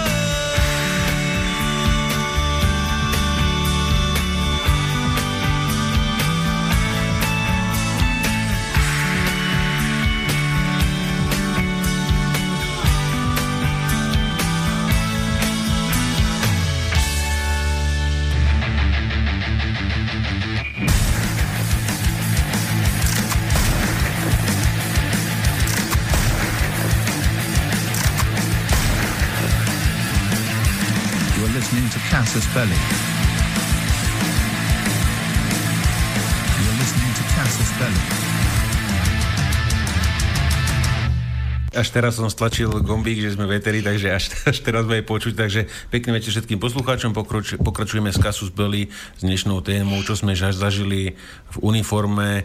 Takže pokiaľ e, chcete prispieť do diskusie, môžete volať teda na štúdio Mijava 0944448883 a Peťo mi písal teraz, že mal by nejakú príhodu zaujímavú, tak e, Peťo, môžeš to odpáliť? E, bude to príhoda z civilu, nebude to z... Ale je to z lietania a keďže je to veľmi podobné, ako hovoril Tony pred chvíľou, tak e, najprv popíšem situáciu. Všetky lety, ktoré trvajú dlhšie ako dve hodiny a ste v jedno dvojmiestnom lietadle, tak máte problém s močením. Obzvlášť, keď si pred tým letom dáte kávu. Mm. A takto sme leteli športovým lietadlom z Bukurešti do Bajamare s kamarátom a postupne to začalo byť veľmi, veľmi silné, až také, že skoro sme pristali na nejaké luke, aby, sme to, aby som to bol schopný dať. Ale potom som zistil, že máme na palube vodu vo fľaši v plastovej a v Rumunsku predávali uh, plastové fľaše s väčším hrdlom. Takže prosím ťa, nedívaj sa. Riad lietadlo a otoč hlavu doprava. Ste leteli v 43? Nie, bolo to v dynamiku. Že ste sedeli vedľa Až... seba. Áno, vedľa seba. A ešte, a ešte sme boli tlačení časom, preto sme nikde nechceli pristávať, pretože uh, liet, športovým lietadlom väčšinou nemôžete lietať v noci za, za nočných podmienok ani za šera a je nutné pristať najneskôr v momente e, po, e, západu slnka, ktorý je stanovený na konkrétne letisko. Takže chvíľku sa díval akože mimo, vytvoril som e, biologickú bombu, no potom bolo treba vyriešiť, čo s ňou. No tak som jednoducho otvoril okienko a bola tam. Takže nevieme, čo sme trafili, ale musím povedať, že sa mi oveľa lepšie ďalej letelo a pristali sme bezpečne. Takže no, to je taká príhoda Peťo, toho to bolo, niekde, ano, ano. to bolo niekde v Rumunsku? V Rumunsku, áno. No, tak jak počúvajú nejakí poslucháči v Rumunsku, tak za chvíľočku tak. dostaneš pozdrav, že to sme boli my. Áno, áno. A volal nám poslucháč zo slovenskej Z Rumunska. E, položil to tak, že skúste zavolať, skú, skúste zavolať znova a ja vás, ja vás hneď dvihnem. A, a mám uh, ešte uh-huh. niekoľko drobností. Napríklad e, leteli sme s inštruktorom na nejakom kontrolnom lete. Volal sa pán Santoviak, bol to špičkový pilot, ešte dneska žije, ale predpokladám, že má okolo 90 rokov, ktorý lietal akrobácií v štvorke, v šestke a tak ďalej. Skvelý chlap a lietal už v staršom veku a používal dosilné dioptrie dokonca, ale mal povodné lietať, pretože bol tak skvelý, že prakticky bez prístrojov bol schopný lietať. No boli sme na pristáti na osi na, v noci bez vidu. No a zozadu sa teda od neho ozvalo. Petře, prosím tě, řekni mi, ako máme rýchlosť. Ja už na to nevidím máme, máme, máme poslucháča na linke. Pekný večer, nech sa páči. Vojtašák, dobrý večer. Dobrý. Ja som pomaly 70 a tiež mám takú zaujímavú príhodu ešte z pohraničia, keď som tam bol ako absolvent, tak možno, že by to bolo zaujímavé. No, skúste, skúste, budeme radi. No, uh, my sme tam nastúpili tých 72. 73. roku a tam boli vlastne vyhodení tí vysokí dôstojníci, viete, na, na pohraničie. Vysokí dôstojníci z Prahy, z tých údvarov. A my sme tam mali jedného veliteľa, major, bol potom ho zdegradovali z plukovníka na nejakého majora a on bol to? Halo? Poč- počujeme sa? Halo? Počujeme sa. No, m- môžete? Počujem sa. Ja, lebo asi počúvam aj. No, ra- rádio si, no, uh, stíšte si rádio, aby vás to nemililo. Stíštem si rádio. Stíštem si rádio. No a tento, tento major hral korešpondenčný šach. Uh, ako Inťas, veľmi inteligentný chlapík, on bol veliteľ, u spojárov, to boli väčšinou inteligentní chalani. A jeden bol taký voražený chlapík, to si to asi viete, a skrátka kašal na vojnu, robil furt problémy každému a prepisoval mu ťahy, viete. A on mi raz zavolá a hovorí, že, že, že podívej sa, čo mi tu ten blbec napsal že váš vztah je nesmyselný, pane. a sem tam nejakú partiu prehral, ale pointa bola to, že ja som myšiel za ním a hovorím mu, že že súdruh Major, že mali by sme ho pustiť, má nejaké rodinné problémy. A on hovorí, ven, veliteľi, no, ven, vyhnal ma. Potom ma stretol na, na buzeraku a hovorí, a čo, čo navrhuješ? Pustíme ho domov na 3 dní a uvidíme, jak sa bude správať. Tak po troch dňoch super. Prišiel, donesol pol litra rumu, na 12.00, jak v nedelu, všetko bolo OK. A odtedy ho nikto nepočul, žiaden prúser nebol. Do konca vojny tak krásne slúžil. Ale poviem vám môj osobný príbeh. Uh-huh. Absici, viete, boli čatar absolvent, som bol, mal dobrú funkciu, ja som bol chudobný chlapec, potatier. Veliteľ ma zavolá ten major do kancelárie, zavrel dvere a hovorí, podívej, čo ti tu napsali a z, ob, z rodnej obce napísali, že menovaní, usilovní, skončili vysokú školu, ale rodičia nezaujali kladný postoj ku kolektivizácii. Nedoporučujeme povýšiť do, do dôstojníckej hodnosti. Viete, to bol podporučík, som mal mm. 1. mája. A on zobral ten papier, viete, taká škartovačka tam bola, viete. On zobral si kadrových materiálov a hovorí, podívej, co udeláme a pichlo to. Ty nemáš peníze a budeš podporučík první odkier. Takže, a to bolo 900 korún vtedy, to si nevie si predstaviť, to bolo veľa peniazy, hej, plus som robil kvázi veliteľa roty. Takže také mám krásne spomienky na toho chlapíka. To tak inteligentný človek, viete, bolo strašne veľa ľudí tam po tom, čo prišli z tých veliteľstiev a tak, viete, na, na velenie na pohraničí, ako za trest, no. Takže mám aj ja také pekné spomienky, okrem menej pekný, tak čo, všetko hm. dobre. OK, tak ďakujeme. Po, postaral sa o môj svadobný oblek, viete. Mohol oženiť a som si kúpiť v Prahe u Bielej labuti svadobný oblek. Tak príjemný večer, teším sa. Aj my sa tešíme, ďakujeme za zavolanie. Do, dovidenia. Do počutia. A volal nám medzičasom ďalší posluchač, takže kľudne môžete zavolať. A ja by som tak v rýchlosti povedal teda tú moju genézu, teda prevelenia, lebo to bolo z môjho pohľadu teda dosť zaujímavé. Tak ja som bol prevelený ako za trest, lebo oni tomu hovorili, že za alkohol, ja som tomu hovoril, že za lieky na chrbticu. Máš dosť tých liekov na chrbticu doma? No, tá deveťak spravil chybu, že mi nedal fúkať ani odber krvi, takže moja verzia bola nespochybniteľná, ale teda sme sa dohodli... Ty si sa, ty si sa natieral. Áno, ja som si natieral chrbticu a... Znútra. Ja som si, ja som si natieral, natieral v službe chrbticu liekami na, na, na bolesti chrbta a lebo, lebo keď chodia chalani z opušťaku, väčšinou nosia tie lieky na chrbát, vieš, nenápadne cez bránu. tak, tá, tak ma teda prevelili, tá, tá, tá, tá cesta, cesta do Vlakanovej bola vlakom pre vojaka ako zadarmo, ale obsahovala veľmi veľa prestupov.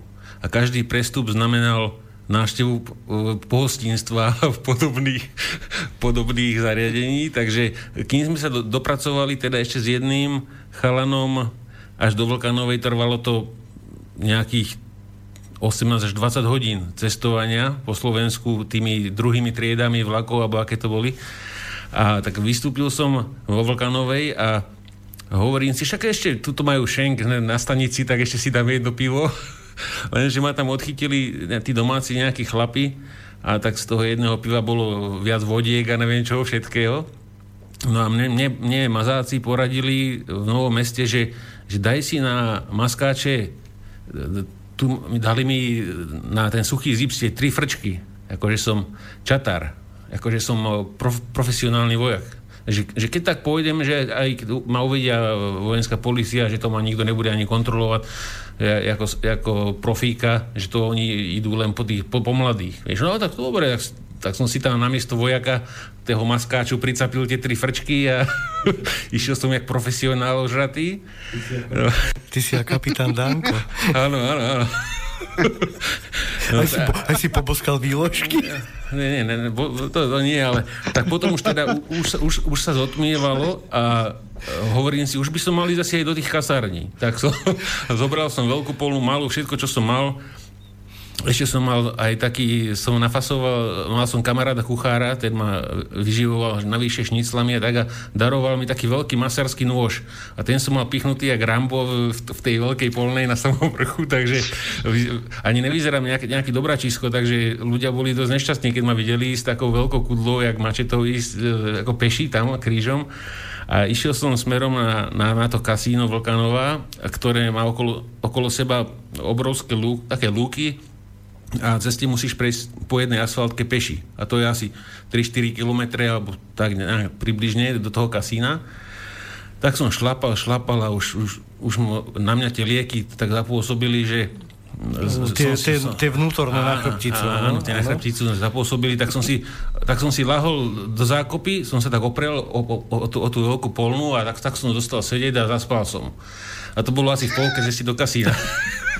A už, už jak hovado, e, z, otvorím oči a vedľa mňa naštartovaná vetrieska a vyskakujú z nej akí chlapi. Hej, čo je, čo je, čo sa deje, čo tu robíš? A že ja, ja sem prevelil ich do Vlakanovej a nejak som sa unavil po ceste, tak naložili ma do vetriesky, tí chalani, išli z nejakého, z nejakého pochodu, z nejakého cvičenia a doviezli ma do kasína. No ja som mal tam furt pricapené tie tri, one, tie, tie tri frčky, vieš, a, a zrovna vtedy slúžil najhorší deveťah, aký mohol byť vtedy v kasín, to bola veľ, veľká gumáreň, tomu hovorili. No a ten ma teda, ten ma privítal a hovorí, to je profík, že, že uložte, ho, uložte ho spať, že si to ste zajtra vybaví. No a druhý, druhý deň som došiel za ním a on mi hovorí, že, že, že, že pane Vojíne, ale my o vás nič nevieme, že kto ste, čo ste. Oni, oni vôbec, ako pointa bola v tom, že oni vôbec netušili, že tam bol niekto prevelený a ešte okrem toho si mysleli, že som profesionál až do rána, keď som sa, sa prespal z tých liekov. Takže to je asi celé, no. no. Ale naozaj, akože... Ale potom... počkaj, ty si mal frčky, alebo si mal hviezdičky ako poručík, alebo nadporučík teda? Nie, nie, nie, nie ja mal? som mal... Ja, ja, mm, to je ča, čatar boli tri, nie? To, to, bol, to bol tri frčky. Čatar. No ale ja, čatári boli, ja, bežne, boli bežne základiaci. No bežne nie, to sa musel... Ale on bol v tom prechodným období, patrne. My už boli už z 12 mesiacov skrátené na 7 a vtedy už si ani nemal za ten čas šancu pomaly dostať tie tri, že maximálne dve mali desiatníkov. My sme, my sme čatárov v podstate dostávali, až keď sme odchádzali do civilu viac menej. Uh, kto už mal čatára na vojne, tak to už, to už sme ho volali, že bol Bonzák a Pelcák. Jako desiatník bol taký normálny, ako, ale čatár to už bolo, akože, to už sa to protivilo. Ale, ale, ale v tom, že, že jaký tam mali oni v tom bordel, že ani netušili, že tam niekto je preverný. Ja keby som tam neprišiel, nikto po mne ani nepátra, že im nechýbam. Si, ty si mal ísť pekne z Nového mesta na sem do Jablonky a to by si za tých 18 hodín aj peši prišiel. No síce, síce neprišiel, pretože tu je tých šenkov akože dosť po ceste. No a potom ešte dva, dva týždne sa musel potom doslúžiť no, za, za, za tie lieky tam z Nového mesta. No. Ale ináč v pohode. dobre, dobre. Če, uh, no, dám vám, ty si spomínal, ešte jednu. No, uh-huh. no hovor, Peťo. Jednu, jednu z, zo spojárskeho, by som povedal, od, odvetvia.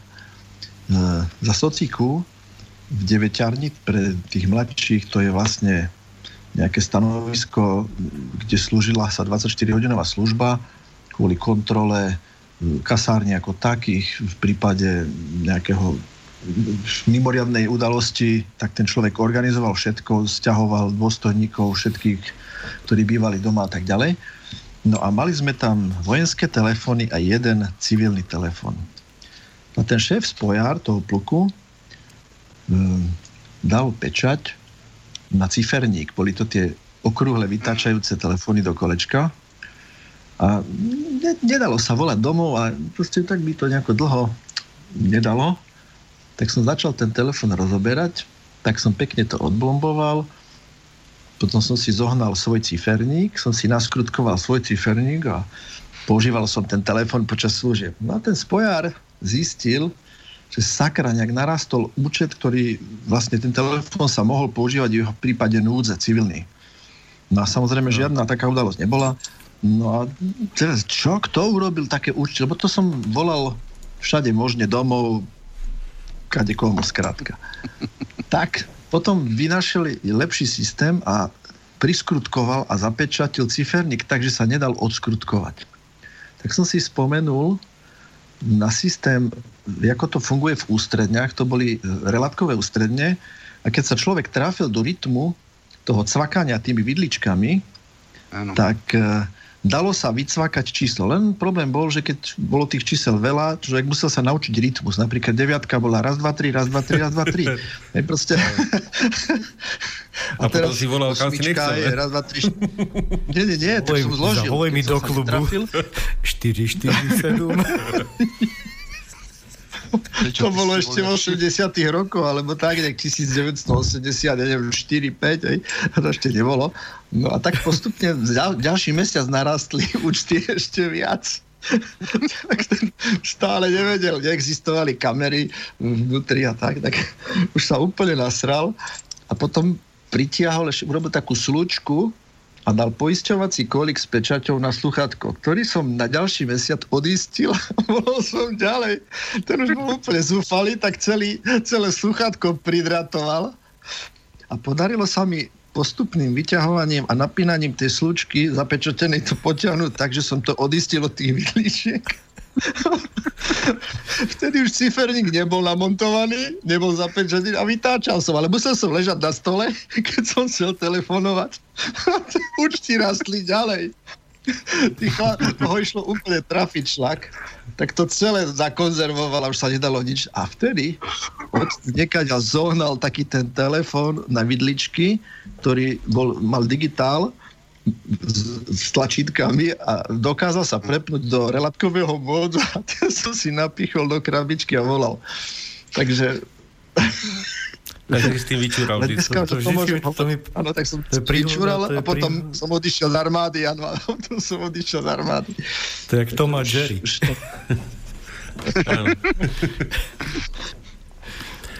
Takže, Dobre, ďalšiu?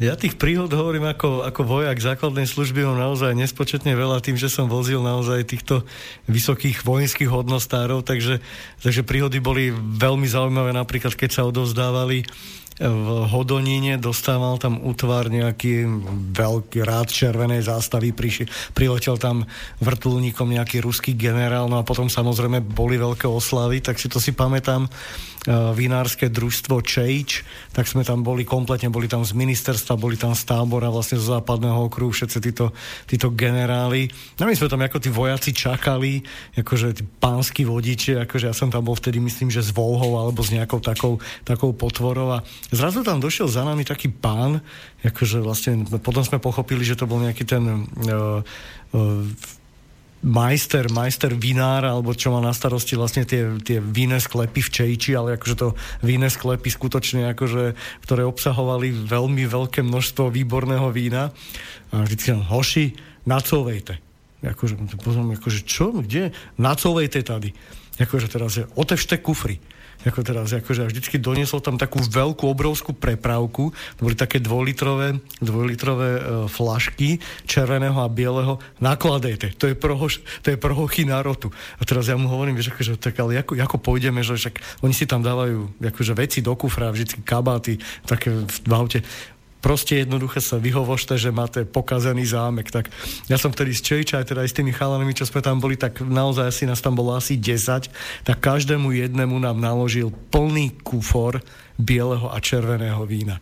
My sme všetci išli odtiaľ, akože, ja keď som išiel po tej diálnici, ja som tak opatrne, našťastie už boli trošku, trošku tak dosť e, unavení, títo, títo vojaci z povolania, ktorí sme viezli, tak ako, samozrejme, akože hneď som hovoril, že viete čo, ale že dajte si veci dovnútra do auta, alebo sa mi zlomil kľúč, tak nemôžem otvoriť kufor, ale te, po tej diálnici, tak e, teraz je to tankodrom, ale aj vtedy to nebolo bohvie čo, tak ako tak som opatrne išiel, to tam tak cinkalo stále, o to hovorím.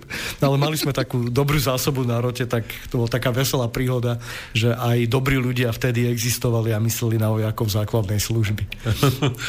Peťo ešte chcel e, niečo doplniť? No poviem ešte dve. Som si spomenul také príhody kratšie z uh, už postkomunistického soc- kapitalistického obdobia z nejakého roku 96, 7, zhruba tak nejak. V Trenčíne sme vyvíjali letecký simulátor na MiG-29 a bolo rokovanie ohľadom ceny. A v rámci technickej špecifikácie bolo napísané, že obraz, ktorý sa premieta na sferickú štvrťgulovú plochu pred simulátor, že počítačové grafické karty generujú 16 miliónov farieb. A teraz ten jeden z tých generálov, ktorým sme rokovali, sa tak zamyslel a povedal, no prosím vás, Keby tých farieb bolo menej, nebude to lacnejšie?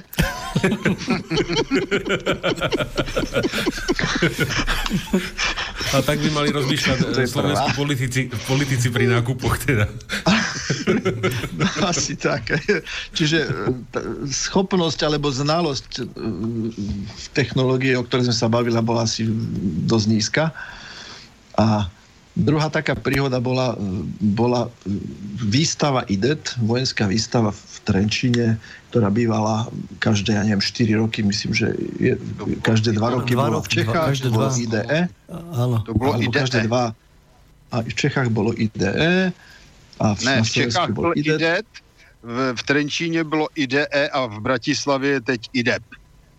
tak potom asi IDE. Lebo vystavovali sme na obidvoch, ale skrátka na tom slovenskom IDE e, sme mali simulátor nainštalovaný priamo na letisku v Trenčine, v.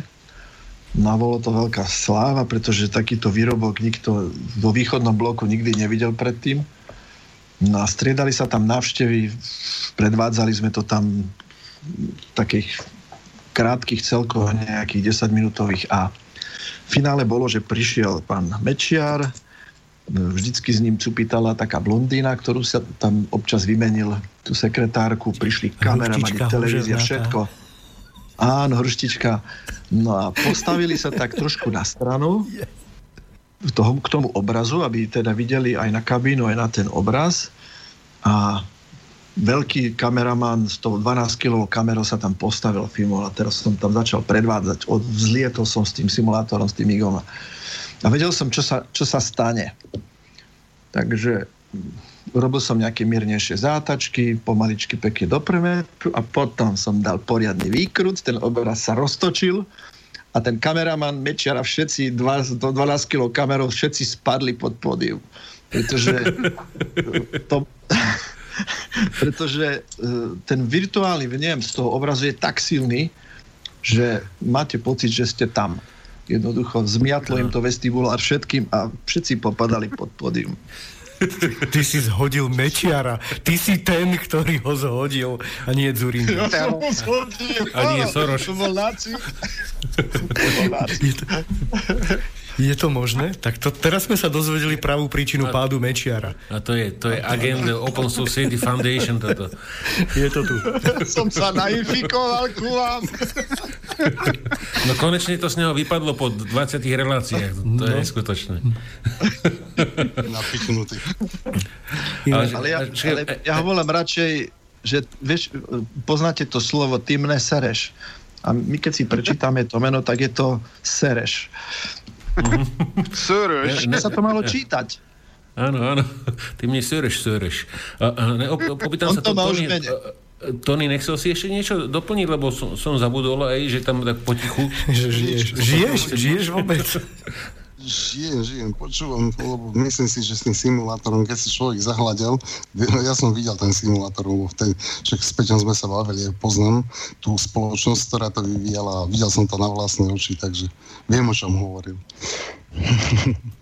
Ale myslel som, ako, že, že či, by si ne, či si nechcel e, ne, nejakú príhodu doplniť napríklad. Napríklad, že zase niekto sušil slivky v nejakej Siemens. Martinskej peci. Á, ba, teraz banány. Alebo, alebo hríby napríklad, že kto sa tiež dobre suší v tom. Aj to sa suší v pesiach, dobre. Nie, ja, A- keďže mám tú modrú ako hold smola, no, prišiel som o veľa. Nevadí. Ale ja, ja si ešte... Ja vám ešte poviem tri aforizmy, také krátke, z príjimaču, než Martin sa pustí do toho. Uh, výrok uh, nášho podplukovníka. Bežíme, aby sme mohli stáť a stojíme, aby sme mohli bežať. Čo bolo také vo- vojenské potom druhé... Duchaplné. Duchaplné, áno. Uh, ďalšie bolo, keď už bol naštvaný, tak, tak hovoril, utrhnú ti hlavu a hodím ti do ksichtu. Čo je veľmi zaujímavá myšlienka. to by som... Ten by mohl zasedat v Európskej únii. Áno, áno, áno, áno. A tretí, keď niekto nevedel plávať, tak mal takú historku. Upad do studny. Utlouk se sám. Uměl jenom motýlka.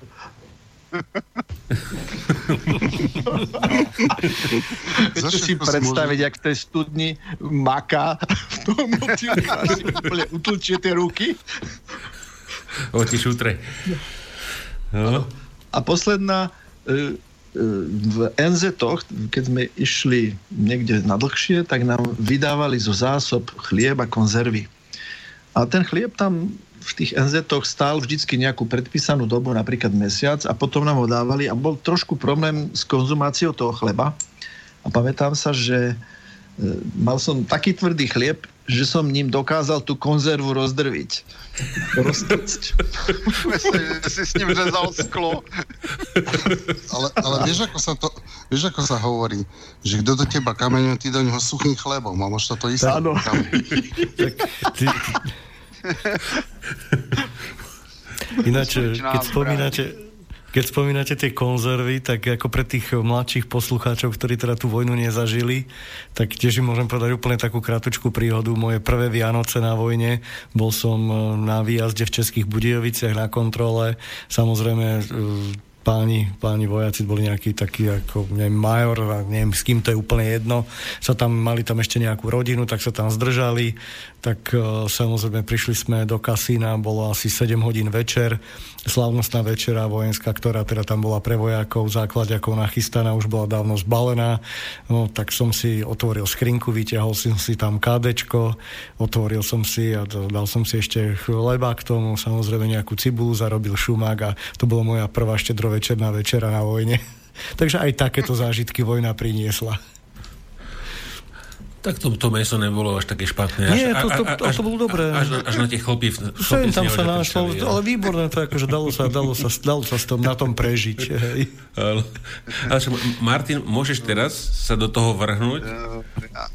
Jo, já mám dvě věci, jenom co se týče těch kádeček, tak já si vzpomínám, že asi před deseti lety někde ještě armáda vyhrabala nějaká zbylá kádečka, jak se tedy jmenovaly ty konzervované dávky potravin Kodap neboli kádečko.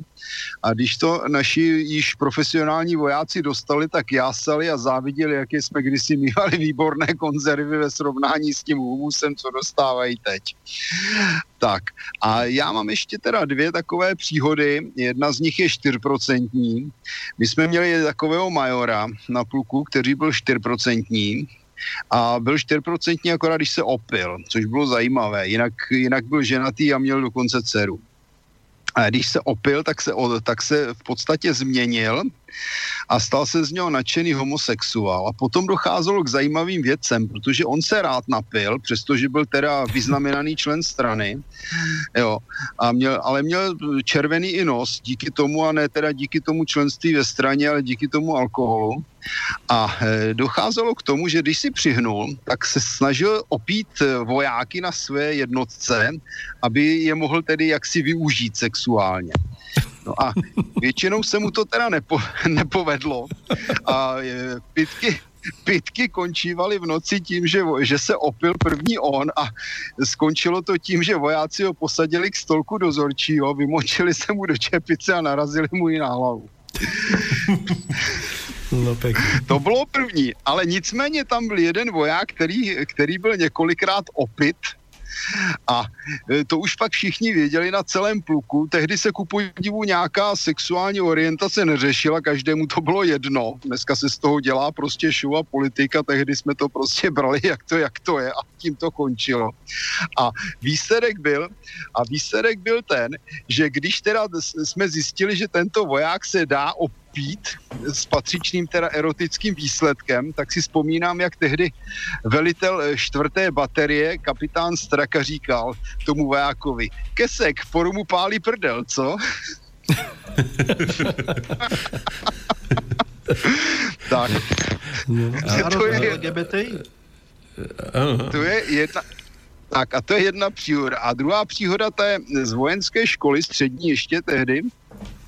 A tam e, kuchařky kradly protože tam jsme měli ještě civilní teda stravování jako středoškoláci a kuchařky tam loupili úspěšně a nevědělo se dlouho, jak na ně. No a jeden major, eh, který byl teda navíc tělocvikář, eh, na to, na to vyzrál. A jednoho dne mu prostě přišla hláška, že kuchařky nakradly značné množství másla, ale protože vědí, že on je nebezpečný slídil a bude jim šacovat tašky, tak si je schovali pod šaty, to máslo. No a ona byla zima, kuchařky pod kabáty máslo, dorazili na vchod, tam tedy tento důstojník jako dozorčí školy se zlatými šňůrami a říká, soudružky, mám nařízeno od e, velitele školy, že mám provést u vás kontrolu tašek. No a báby měli z toho srandu, že jo, prostě taš, v taškách nic neměli. A teďko zazvonil telefon a on byl domluvený se svým zástupcem, který někde byl, a že musí okamžitě odejít na štáb. A říká, tak soudružky, počkejte tady v kanceláři, aby vám nebylo zima. Kancelář nechal předtím vytopit na 30 stupňů. A přišel za 3 hodiny.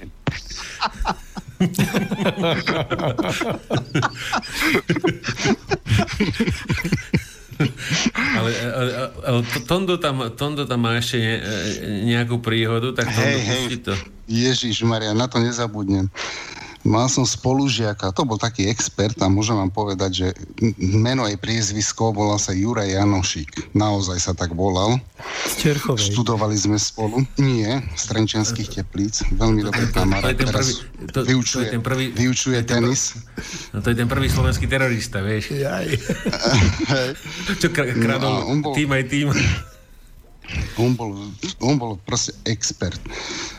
My sme, to bolo roky 90-91 po revolúcii, samozrejme mnohí vedia, Z2 z Dubnica nad Váhom to bol zbrojárska fabrika, kde sa robila elektronika pre z militári, robila sa tam, robila sa tam e, rôzny špeciál, e, čo sa týka výbušnín. No a v tých 90-91 rokoch, keď sa to uvoľňovalo, hej, a už sa ne, to tie zákazky šli rapidne dole, Rusi si zobrali linky a ostali no, v kontajneroch normálne ľudia, poviem vám, také 1,20 m prázdne, boli to, malo to krídelka a normálne ako raketa. A teraz naraz vidíme, Juro si to valí z dielne na praktickom vyučovaní bol a na ramene si niesol normálne tú raketu. Počúvajte, on prišiel na vratnicu tí vrátnici normálne oči vypleštili, že fakt, mám 19 rokov si nesie na, na, na ramene normálne raketu takú 1,20 m. že sa opýtali tí, že to čo, akože, no že jemu sa to bohovo ľúbi, že on si to vyšmirgluje a dá si to do detskej izby. že no, to nemôže, že proste to sa nedá. Tak, že to musí mať na to povolenie generálneho riaditeľa. No tak vtedy bol riaditeľ pán Solava, to bol bývalý ináč môj aj učiteľ, profesor. No tak ho poslali ku Solavovi, tak vyšiel ku generálnemu riaditeľovi no a hovorí, že akože si ho predvolali, že čo chce. Normálne mu dal súhlas, všetko, aj zbehol s ním dole, vratník mu povedal, je to môj žiak, poznám ho, on si to bere len ako maketu, akože si to doma nastrieka a tak ďalej. No a tu ľudia normálne preto bránou, tí zamestnanci, akože tí, tí páni, dámy, starší sa len tak dívali, normálne za branou taká tlupa ľudí sa dívala, či ho pustia s tou raketou. No, nastúpil normálne do linky, Renčianské teplice, išiel z raketou domov. No, můžu vám říct, pánové, že to jsem absolvoval já v Moldavě nad vodou. Akorát, že jsem nenesl raketu, ale 120 mm minometnou minu. Láske, láske neporučíš, vieš, jak, to, jak sa to hovorí. Počúvate, nemáte niekto doma jadrovú hlavicu náhodou? Či... Kámoš no, nemám ešte maketu. kompletnú. Nemám ju ešte maketu, kompletnú. Maketu už máš, dobre, výborne. No, tak... Ne, to má kámoš, ten to má ve sbírce, ale to je oficiální maketa, která sloužila k výcviku práce s jadernými minami. Tu on má. No výborne. Chalani, máme ešte dve minúty do konca, takže ak, ak by ste chceli ešte dávam voľné slovo, kto, by, kto si ho ukradne, tak ten ho bude mať. A už sa hádam rozlúčime, no. nie s poslucháčmi. Já myslím, že bychom měli popřát, popřát určitě, no, určitě. Hm, určitě. Takže tak já bych Martin... začal s dovolením. Uh-huh. Takže uh, přeju všem, všem, všem za prvé pevné zdraví, za druhé úspěšný rok 2019 a k tomu Evropu bez hospodářské krize, bez afroislámské invaze, bez mm. jaderné války, mm. bez politických neziskovek a pokud možno i bez současné formy Evropské unie. Děkuji a přeju vám opravdu vše nejlepší. Tak ja si, Martin, Martin zoberiem po tebe slovo. Uh, ak teda môžem všetkým poslucháčom naozaj takisto prajem pevné zdravie, hlavne pevné zdravie a také jedno prianie. Nech sa takto dva dní pred Silvestrom opäť takto tu zídeme a porozprávame o tom, čo nám priniesol rok 2019 a bude to len a len to dobré. Môžeš, Peťo, napríklad? Ja len doplním, lebo veľa toho už bolo povedané, že by bol tento svet bez oligarchov, tak. aby sme mali zvoleného normálneho prezidenta, nie daňového, finančného a pozemkového podvodníka. Ja sa a ďalší nech doplní. Dobre, Mirec? Tak uh, Martin to povedal, ako keby sa z toho splnila aspoň polovica, tak uh, bol by to veľmi dobrý rok uh, 2019, takže ja prajem vlastne to, čo povedal Martin a doplním len to, že ono to nie je len o prianie, ale že každý z nás sa musí pričniť, tak jak sú voľby prezidenta, voľby do Európskej únie.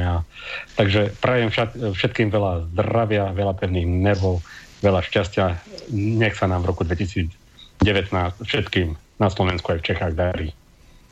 A ja by som poprosil poslucháčov, aby, to je to prozba, aby drvivá väčšina, ktorá nás poslúcha, poslúcha o, o, okrem trolov a podobných špionov, aby informácie, ktoré nemainstreamové fungujú a sú odovzdávané aj s pomocou slobodného vysielača, infovojny, otvor očí, hlavné správy a tak ďalej. Aby to šírili ďalej, pretože je nás stále málo na to, aby ten svet bol lepší oproti tomu strašnému, ktorý je dneska. A prajem všetkým pevné zdravie, aby všetci tí s tým pevným zdravím posúvali ďalej bez strachu tieto informácie. Lebo inak, bohužiaľ, tento svet, ktorý sa rúti do prepasti, nemáme šancu zastaviť. Hm? A, a náš nový kolega Tony chcel, tiež by si mal, mal by si nejaký no, odkaz? Jasné, no tak určite. Ja ostanem pri tom zdraví, keďže viem, že zdravie je to najpodstatnejšie, ale ešte by som chcel fakt povedať, že aby ľudia zobrali rozum do hrsti a pri tých voľbách aj tie, čo budú nasledovať, či už prezidentské, alebo fakt tu tie občianské do parlamentu, aby rozmýšľali hlavou, pretože o toho sa bude odvíjať strašne, strašne veľa. Asi toľko. A ja by som teda za štúdiom Java poďakoval všetkým mojim kolegom, ktorí sú tu a ktorí to so mnou vydržali. Už, už vysielame vlastne cez dva roky a dúfam, že je to teda aj pre poslucháčov stále prínosné. Zatiaľ po, počúvanosť máme, takže myslím si, že je to pre vás prínosné. Keď nám budete častejšie volať, budeme radi.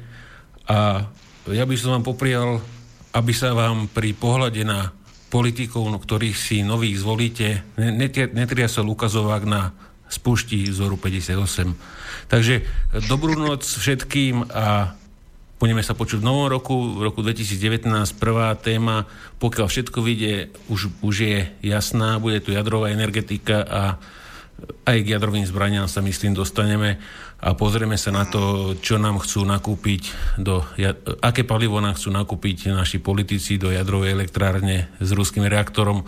Takže dobrú noc všetkým a počujeme sa budúci rok a e, všetko dobré a, Silvester bez utrhnutých končatín e, z, z rôznej pyrotechniky, ktorá občas je aj zbytočne používaná navyše. Takže čaute, čaute a počujeme sa budúci rok. Táto relácia vznikla za podpory dobrovoľných príspevkov našich poslucháčov. I ty sa k ním môžeš pridať. Viac informácií nájdeš na www.slobodnyvysielac.sk Ďakujeme.